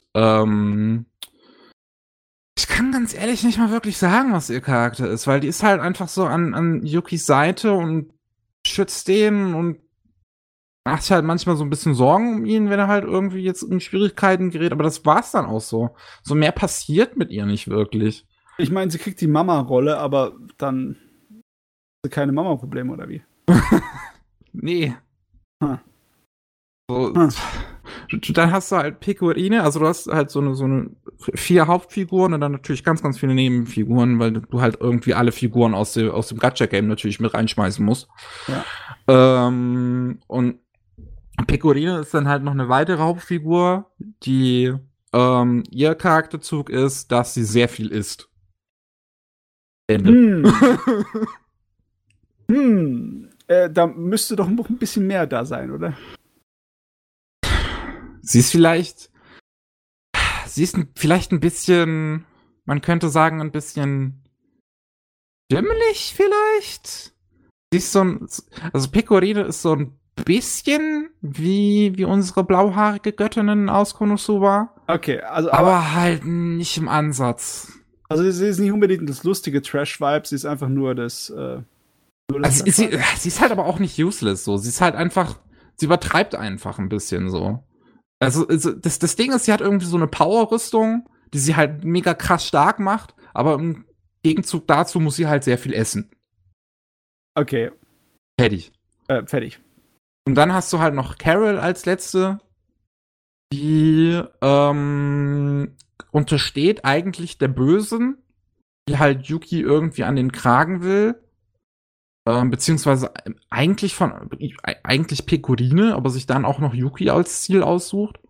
Und dann versucht halt Carol so den anderen 3 nahe zu kommen und stellt halt dabei fest, dass sie so doch irgendwie Freunde dann werden können und ist dann die ganze Zeit zwischen so einem moralischen Konflikt eigentlich, dass sie, ob sie jetzt sie verraten soll oder das doch nicht machen soll, aber das ist eine Sache, die im Anime selber dann eigentlich letzten Endes kaum vorkommt. So, du hast irgendwie 2 Szenen, wo sie dann mal bei der Bösen antanzt und sich so und so halt ein bisschen schwitzt. Aber dann ist ja halt wieder bei unseren Hauptfiguren und alles ist Picobello. Okay, ja, das hört sich nach verschwindetem Potenzial an. Ja, es ist einfach. Es passiert kaum was, die Storys sind so uninteressant, diese ganzen Figuren sind alle so extrem oberflächlich. Die haben halt nie irgendwelche interessanten Charakterzüge, so die sind teilweise auch einfach alles so gleich. Ich kann zwischen den Figuren teilweise so gar nicht so richtige Unterschiede machen. Frag mich, mit was die in dem Spiel die Aufmerksamkeit der Leute da sozusagen gegriffen haben. I don't know. Was machst du da überhaupt? Süße Girls. Ich meine, ist das so eine Art von Action-Rollenspiel, wo du Sachen bekämpfen musst? Oder ist es, was ist ein Klicker? Was ist das überhaupt? Ich habe keine Ahnung so wirklich, wie das Gameplay von dem Ding funktioniert. Ich weiß halt, dass es ein Gacha-Game ist, so, also. Ich kann ja vielleicht mal. Ja. Ein Echtzeit-Action-Rollenspiel, okay. Aber so wie du es mir erzählst, sind die ganze Zeit nur am durch die Gegend latschen und rumlungern und rumhängen und Unsinn machen. Oder ja, also die gründen dann halt so eine Gilde. Und nehmen dann halt Quests an. Aber die haben jetzt halt auch nicht unbedingt viel so mit Action zu tun teilweise. Also du hast so die ein oder andere Action-Szene schon da drin, so wenn Pecorino mal irgendwem aufs Maul haut. Mhm. Und gegen Ende hast du dann halt irgendwie so einen Plot, dass da halt diese Bösen sich so langsam aktiviert und ihre Schattenarmee die Welt angreift, so Kingdom Hearts-Style. Und dann kriegen halt die Schatten aufs Maul. Ja. Es ist super schwer, darüber zu reden. Es ist einfach so unfassbar langweilig. Ich weiß echt nicht. Ich meine, selbst damit hätte man doch was aufreißen können. Ich meine, sie hätten, was weiß ich, wie viele unterschiedliche Monster jagen können und dabei ihr Abenteuer erleben. Aber ja, der Gag ist so ein bisschen, dass halt die Quests, die sie machen, nicht unbedingt spannend sind. So, das ist wahrscheinlich der Gag, dass es ein Problem ist. Ja, ich weiß es doch auch nicht. Ich weiß nicht, was man sich dabei gedacht hat. Ich weiß auch nicht, also dieses Spiel muss ja mega erfolgreich sein, weil das, wie gesagt, das Production Value von dem Anime ist einfach enorm. Und es wurde ja jetzt auch schon eine zweite Staffel angekündigt. Also irgendwer guckt das ja anscheinend. Und der Score ist ja auch nicht so niedrig unbedingt auf meiner Anime-Liste. Also 7 von 10 ist jetzt so, das ist jetzt so, ich sag mal, von einem Mainstream aus betrachtet, ist so Durchschnitt. Ja, du, jetzt aber ganz ehrlich, es hört sich wirklich so an, so wie du am Anfang gesagt hast, dass es eine Art von Konosuba-Klon ist, der einfach nur in allem ein bisschen blutleer ist. Ja. Meinst du, das wäre besser gewesen, wenn sie das nicht sich als Vorbild genommen haben, Konosuba? Weiß nicht, also wodurch halt Konosuba auch zum Beispiel auch funktioniert, ist halt so diese sehr dunkle und perverse Humor, und das hat halt Princess Connect halt auch nicht, das ist halt komplett safe. Okay. Das hat ein paar Charakterdesigns, die vielleicht ein bisschen obszöner sind. Also halt ein paar Mädels, die ein bisschen mehr Bubic zeigen. Aber das war's dann auch schon wieder. Also du hast da jetzt halt auch nichts wirklich Auffälliges an dieser Welt und auch überhaupt nichts so richtig, was diese Welt, ich sag mal, was dieser Welt ein Alleinstellungsmerkmal gibt. Das habe ich jetzt gar nicht mitbekommen. Gibt's überhaupt irgendeine große Bedrohung oder einen Bösewicht im Hintergrund oder... Sind die irgendwann mal so richtig in der Bredouille? Ich meine, selbst bei Dings, bei Konosuba gibt's ja einige Szenen, wo sie ziemlich in die Ecke gedrängt werden. Nicht nur von den Action-Szenen, sondern einfach, weil halt, wenn hinten dran der Schuldenberg am Wachsen ist, haben die anscheinend hier nicht so groß, oder? Nee, die haben keine großen Konflikte. Also du hast... Das ist auch das Problem. Du hast zwischen diesen ganzen Hauptfiguren erstmal keine wirklichen Konflikte. Das ist ja, was Konosuba auch so witzig macht. So funktioniert ja eine fucking Sitcom. Ja. Und hast du halt hier gar nicht so. Alle vertragen sich, alles ist heile Welt. Und auch die Storys an sich haben keine Stakes. Du hast halt einmal, dass unser Protagonist ist halt irgendwie krank. Und dann gehen die in die Stadt und wollen halt den in ein Krankenhaus bringen. Und dann erwischen die halt dabei aus Versehen ein Krankenhaus, was von totalen Irren geleitet wird. Das sind halt 3 Ärzte, die einfach, ja, sehr blutdurstig sind. Du siehst halt auch überall im Krankenhaus sind zum Beispiel so Blutabdrücke, so blutige Handabdrücke so an den Wänden und auf dem Boden, und unsere Hauptfiguren denken sich dabei einfach gar nicht so. Die nehmen die gar nicht erst wahr. Das klingt ganz lustig im ersten Moment. Das könnte man einen guten Gag draus machen. Aber letzten Endes ist dann unser Protagonist dann halt drin. Unsere Protagonistinnen denken sich dann, war jetzt vielleicht doch nicht die beste Idee, den da reinzustecken. Und dann holen sie ihn halt wieder raus. Oh, okay. Ja, also im Endeffekt, der Aufzug war gut, aber dann die Auflösung war, ja... Ja, die machen sich dann halt so einen kleinen Plan, aber da passiert halt nichts, da geht nichts großartig schief bei, da ist jetzt kein großer Konflikt irgendwie entstanden, den holen die halt ganz sneaky wieder raus und dann ist die Sache, hat sich dann wieder gegessen. Also ganz ehrlich, ich hätte mir schon vorstellen können, dass sie dir einfach so ein Slice of Life machen könnten daraus, aber brauchen sie entweder bessere Comedy oder mehr Comedy Oder wenn sie halt nicht was Slice-of-Life-mäßiges machen müssen, dann oder warte mal, wie funktionieren eigentlich so ganz simple Slice-of-Life-Serien, wo nicht viel passiert? Die funktionieren mit Atmosphäre, mit Charakteren, mit, ja. So, dass es angenehm ist, mit denen da rumzugehen. Aber echt schwer für mich zu sagen, wo der Unterschied ist zwischen dann der Langeweile und der Unterhaltung. Weil generell, wenn du so Sachen wie Slice of Life beschreibst. Also sowas wie ein K-On zum Beispiel, das funktioniert ja. Also auch wenn ich jetzt persönlich nicht der größte Fan von K-On bin, sehe ich halt, dass es halt funktioniert durch einfach tiefe Figuren, die halt wirklich einiges an Charaktertiefe haben, die wodurch halt kleinere Konflikte innerhalb der Gruppe entstehen, aber dass auch der Charme daher kommt, wie sie sich verstehen und halt, was die Unterschiede so zwischen denen ausmachen. Und bei Princess Connect Redive ist dann halt so das Problem, dass diese Figuren einfach keine großartigen Unterschiede haben. Die sind halt alle so auf einer Wellenlänge. Das sind halt einfach keine Aneckpunkte. Das Ding ist komplett safe. Okay, das ist wohl das große Problem. Ich schätze mal, ich muss es mal ein bisschen reinschauen, aber glaubt ihr schon, dass die Charaktere einfach das große Problem sind? Ja. Es war wirklich einfach nur echt schade so. Also nicht gerafft, wie sowas auch so ein großes Ding sein kann. So. Naja. Na gut, okay.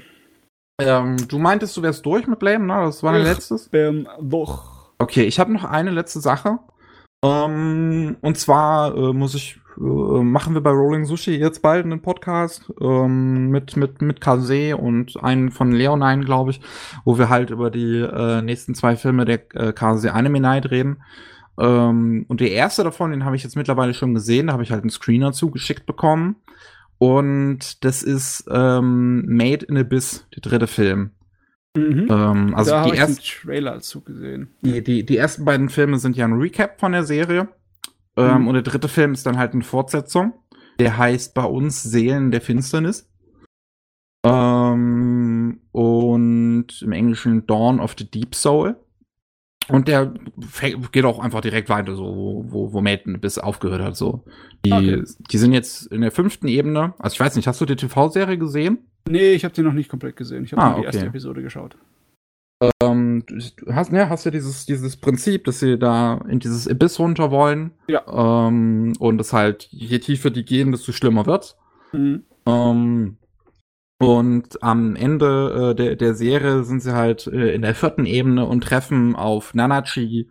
Und die Nanachi, die hat halt auch eine Begleiterin, ich weiß gar nicht mehr, wie die hieß, aber die sind halt beides irgendwie total verformte Monster. Und Nanachi hat so das Glück, dass sie halt noch eine einigermaßen humanoide Form angenommen hat, während ihre Freundin halt einfach nur ein kleines Schleim am Boden im Prinzip war, die halt einfach nur sterben wollte. Und was halt dadurch kam, dass sie halt bei einem Typen namens Bone Druid in Gefangenschaft waren, der halt mit Kindern herum experimentiert. Und die Serie endet ja damit dann, dass sie halt diese Freundin umbringen und dass sie dann halt, also dass sie das endlich schaffen, weil die sind wohl irgendwie, weil die ist wohl irgendwie sehr resistent. Und dann halt in die nächste Ebene runtergehen. Und jetzt fängt der Film halt an, die kommen in der 5. Ebene an. Und treffen halt direkt auf einen von Bone Druids Gefährten. So, auf einen von seinen Leuten, der sie halt warnt, dass sie jetzt nicht unbedingt weitergehen sollten, aber dass Bone Druid sie willkommen heißt. Und das Ding ist, um in die 6. Ebene runterzukommen, müssen sie halt an Bone Druids Labor vorbei, weil er sein Labor halt um den Fahrstuhl gebaut hat, der in die 6. Ebene hinunterführt. Und ja, da, also wer das Ende mochte von der Serie, dem wird auch definitiv der Film sehr gefallen, weil gerade am Ende der Serie wird das ja einfach unfassbar brutal, also einfach nur noch Torture-Porn und super düster, super übertrieben, melodramatisch. Und da macht der Film halt genau weiter. So, das ist normalerweise nicht so mein Fall, ne? Und ich muss auch zugeben, ich war jetzt auch nicht unbedingt der größte Film von der TV-Serie tatsächlich. Von Made in Abyss. Ich fand, also, das sieht fantastisch schön aus. Also super Animation, super Hintergründe, großartiger Soundtrack von Kevin Bacon, also dem Australier, den man ja mittlerweile auch kennt für Tower of God und Rise of a Shield Hero oder wie auch immer das heißt. Ja. Und ist jetzt ja auch nicht unbedingt mein Fall, also selbst für meine Verhältnisse. Ich als Melodrama-Fan fand das Ende von Made in Abyss zu melodramatisch. So. Und auch einfach zu gezwungen, brutal.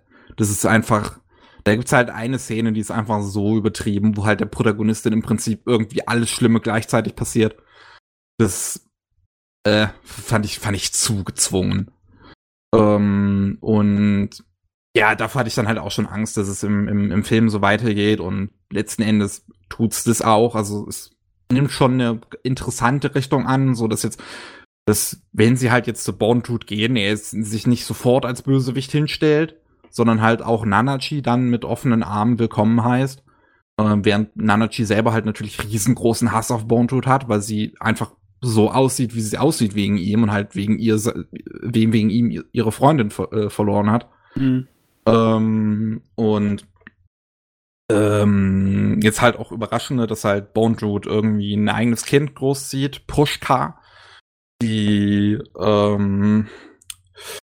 man dann halt relativ schnell auch in dem Film dann sich denken kann, okay, irgendwas sehr, sehr Schlimmes wird im Laufe des Filmes mit Pushka passieren. Ja, sie ist kein Hauptcharakter, ne? Die hat nicht die Plot-Arme. Ja.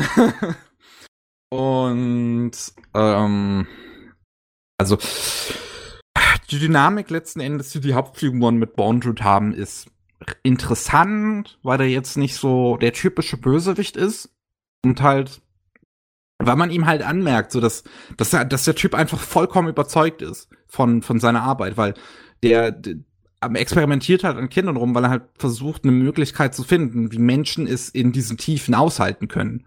Weil es war ja so das Konzept, dass je tiefer du gehst, desto schlimmer ist das auch für den menschlichen Körper. Also, als die dann in Ebene 4 runtergegangen sind, in der TV-Serie, hat ja bei Rico, der Protagonistin, irgendwie angefangen, alles zu bluten. So, weil der menschliche Körper das halt einfach irgendwann nicht mehr aushält in dem Abyss.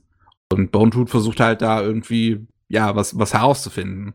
Und experimentiert deswegen mit Kindern rum, die halt irgendwie, ja,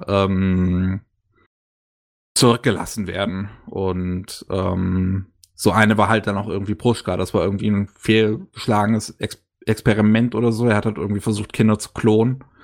Und daraus ist sie entstanden. Aber dann hat Born-Tooth sie halt angefangen, erstmal normal groß zu ziehen, aber halt immer mit dem Plan, halt sie auch irgendwann für Experimente zu nutzen. Und das passiert dann halt auch im Film. Also ist wirklich kein Spoiler, das kann man sich einfach sofort denken, wenn man die halt sieht. Ja, ich meine, klar, das ist im Endeffekt auch in der Fernsehserie schon gesagt worden, was das für ein Charakter ist. Der wahnsinnige Wissenschaftlercharakter. Typ. Okay, was mich jetzt ein bisschen interessiert, ist, wie, du hast ja gesagt, es geht exakt so weiter und ist im Endeffekt exakt dasselbe wie in der Serie. Aber das ist halt, als Film läuft es halt noch ein bisschen anders als in der Serie. Oder ist es im Endeffekt dasselbe Erzähltempo, dieselben Abschnitte? Hätten wir das auch genauso gut als Fernsehserie ausstrahlen können, die Geschichte? Oder? Also ich glaube auch, warum jetzt zum Beispiel das relativ gut auch funktioniert haben wird, diese anderen Made in Abyss-Filme, dass diese TV-Serie halt da umzuschneiden ist, halt, weil auch die Filme eine relativ gute, die Serie schon eine relativ gute Struktur eigentlich hatte, die du halt auch in Filme verarbeiten kannst, finde ich. Weil du ja sehr klare, definierte Plot-Arcs hattest. Und die konntest du dann halt auch so in Filme umschneiden. Und dementsprechend hast du halt auch im dritten Film dann einfach einen sehr klaren Plot-Arc, der halt die Geschichte rund um Born-Tooth ist. Und ja, dementsprechend funktioniert das halt auch einfach sehr ähnlich wie die Serie. Also wahrscheinlich hätte man schon noch irgendwie was TV-mäßiges hier draus machen können. Das jetzt. Also im Endeffekt ist es wirklich direkt einfach nur Fortsetzung. Ja. Deswegen kann man wahrscheinlich auch sagen, genauso wie du vorhin erwähnt hast, wer das Serie mag, mag den Film mit hundertprozentiger Sicherheit. Definitiv. Wahrscheinlich sogar noch mal ein bisschen mehr, weil ich muss sagen, visuell einfach noch mal besser. Okay. Dieser Kampf, ey, den Rego, der kleine Protagonist, dieser kleine Roboter-Klon-Junge, dann mit Bone-Tooth hat, ist phänomenal. Weil Rego macht halt einen auf Super Saiyajin. Und das ist einfach, ist richtig, richtig krass. Also auch, allein die Darstellungsweise, weil Rego wird dann halt irgendwie zu so einer schwarz-weißen Figur, die halt, wie soll ich sagen, einfach die Ausstrahlung, die Rego dann hat, auch weil er auch irgendwie an Größe gewinnt, beziehungsweise er gewinnt, eigentlich wird er nicht größer, aber er fängt halt an zu schweben und durch seinen langen Umhang wirkt er dann halt größer und das ist sehr gut dargestellt. Und der Soundtrack, also ich muss sagen, von der TV-Serie damals war mein Fazit so von der Musik, das ist ein bisschen schlechtere oder eine bisschen schlechtere Version von dem Sankyo no Terror Soundtrack ist. Und das ist jetzt keine Beleidigung. Sankyo no Terror ist einer meiner Lieblings-Soundtracks. Und der Soundtrack von Made in Abyss von der TV-Serie war auch ziemlich gut. Aber jetzt hier, der Film, das ist Top 5 Material. Das ist richtig, richtig gut. So gut, okay. Also das ist, ich weiß nicht, ob sie es mit Orchester aufgenommen haben, aber es klingt so. Mhm. Und das sind wirklich, wie die Musikstücke allein schon strukturiert sind, wenn man sie sich auf der Soundtrack-CD dann anhört, ist es wirklich einfach so als würdest du halt in ein Orchester gehen und da was dir sehr Epochales anhören. Und es ist mega geil, also extrem Gänsehaut. Scheint ja auch irgendwie gut funktioniert zu haben, in dieses Format zu bringen. Ich überlege mir gerade so, wenn ich mir das so anschaue, die Fernsehserie ist ja schon 3 Jahre her, ne? Ja. Die ist im Sommer 2017 gelaufen. Und im Endeffekt mit 13 Episoden, wenn du Vorspann und Abspann wegnimmst, dann bist du sowieso bei etwas mehr als 4,5 Stunden. Ja, und also nochmal ungefähr 5 Stunden, würde ich sagen, ging die erste Staffel, weil die letzte Folge war doppelt lang. Okay, alles klar. Ja klar, dann hast du aber mit den 2 Kinofilmen von jeweils 2 Stunden hast du nicht so viel verloren. Ja. Und im Endeffekt könnten sie direkt mit Kinofilmen weitermachen. Weil ganz ehrlich, das Material von Made in Abyss ist sowieso, manchmal wundert es mich, wie die Japaner immer noch schaffen, sowas ins Filmsinn zu bringen, weil die sind ja auch manchmal mit der Zensurschere gerne dabei. Ja, jetzt nicht. Also gut, das einiges, also gerade eine Szene halt, die in der TV-Serie ist schon krass, dass die halt auch damals so im TV, im Japanischen anscheinend lief. Aber ansonsten ist viel von der Brutalität, zumindest von dem, was halt in der TV-Serie passiert, implied und nicht wirklich gezeigt. Ach so, okay. Also haben sie weniger Probleme damit, ja. Ja, also wie gesagt, bis halt auf eine Szene, die halt wirklich sehr übel ist. Aber der Film macht halt dann auch weiter, also der zeigt halt auch, also der ist schon ordentlich. Okay. Also nichts für Leute mit etwas schwächeren Magen. Nee, also auch gerade nicht, wenn man das halt irgendwie halt es einem unangenehm wird, wenn es halt auch dabei auch irgendwie um Kinder geht, weil unsere Protagonisten sehen aus wie 8, sind in der Lore 12. Also gerade eine Szene, wo Rego dann halt von Bonetooths Leuten nackt an so einen Stuhl angeschlossen wird und sie ihm dann halt einen Arm abschneiden. Und währenddessen pinkelt er halt da an irgendeinem Schlauch und die untersuchen dann auch noch seinen Urin. Das ist sehr eklig einfach. Jetzt erstmal, wo ich im Trailer die Szene gesehen habe, ich gedacht, Metal Gear? Weil im ersten Metal Gear Solid diese eine Szene war, wo sie dich da nackt genauso in so ein Rad aufspannen, um dich zu foltern. I know. Das Problem ist halt für mich nach wie vor, ich finde die Figuren an sich nicht so interessant, weil und auch ehrlich gesagt einfach ein bisschen unangenehm, wie sie teilweise halt präsentiert werden. Also der Film ist jetzt nicht ganz so schlimm wie manche Szenen aus der Serie, wo die Figuren sich dann zum Beispiel nackt gegenüberstehen und sie sich dann so irgendwie lustig machen, wo sich Rico irgendwie dann über Ricos Pimmel lustig macht oder irgendwie sowas, was halt einfach nur so, oh, muss es sein, das ist so, oh, das ist so eklig. Und auch Rico wird halt teilweise öfters nackt dargestellt in der TV-Serie, was halt auch einfach, nein, bitte nicht. Und hier in dem Film gibt's halt wirklich nur eine Szene, wo Rico über Regos Pimmel redet. Wie gesagt, das ist eine Sache, die passiert das in der TV-Serie leider häufiger. Checkliste, wie oft wird über seinen Pimmel geredet? Es ist, wie gesagt, es sind 12 und sehen aus wie 8. Also. Ja, ich muss mir wirklich das angucken, um selber meine Meinung darüber zu bilden, weil sowas hängt sehr stark davon ab, wie es dargestellt wird, mit welchem Sorte von Blick. Ne? Du weißt ja, was ich meine. Ne? Man kann Fanservice voyeuristisch darstellen oder man kann es so richtig matter of fact, ohne irgendwelche Emotionen darstellen, einfach nur faktisch. Ja. Und ja, es kommt darauf an, wie die das machen, ob das ausgeschlachtet wird oder ob das einfach nur Teil vom Charakter ist. Ne? Ich meine, im Endeffekt ist es irgendwie unschuldig kindlich, wenn sie da keine Probleme haben mit Charme und einfach nur gegenseitig sagen, wie sieht denn dein Pimmel aus, was soll denn der Unsinn? Hört sich auf den ersten Blick eigentlich lustig an. Es kommt darauf an, wie es dann in Szene gesetzt ist. Ne? Auf der anderen Seite muss ich das überhaupt generell sehen, sowas. Also muss I don't know. Ich merke schon, so der Unangenehmheitsfaktor ist ziemlich hoch für dich bei dir. Ja, ich mag sowas gar nicht.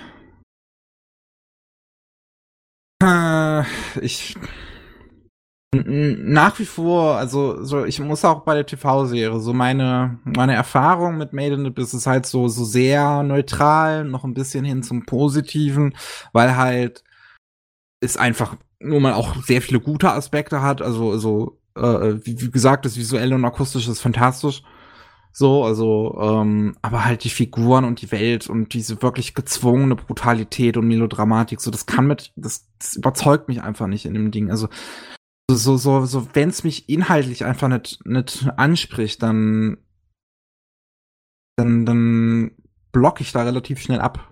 Mhm.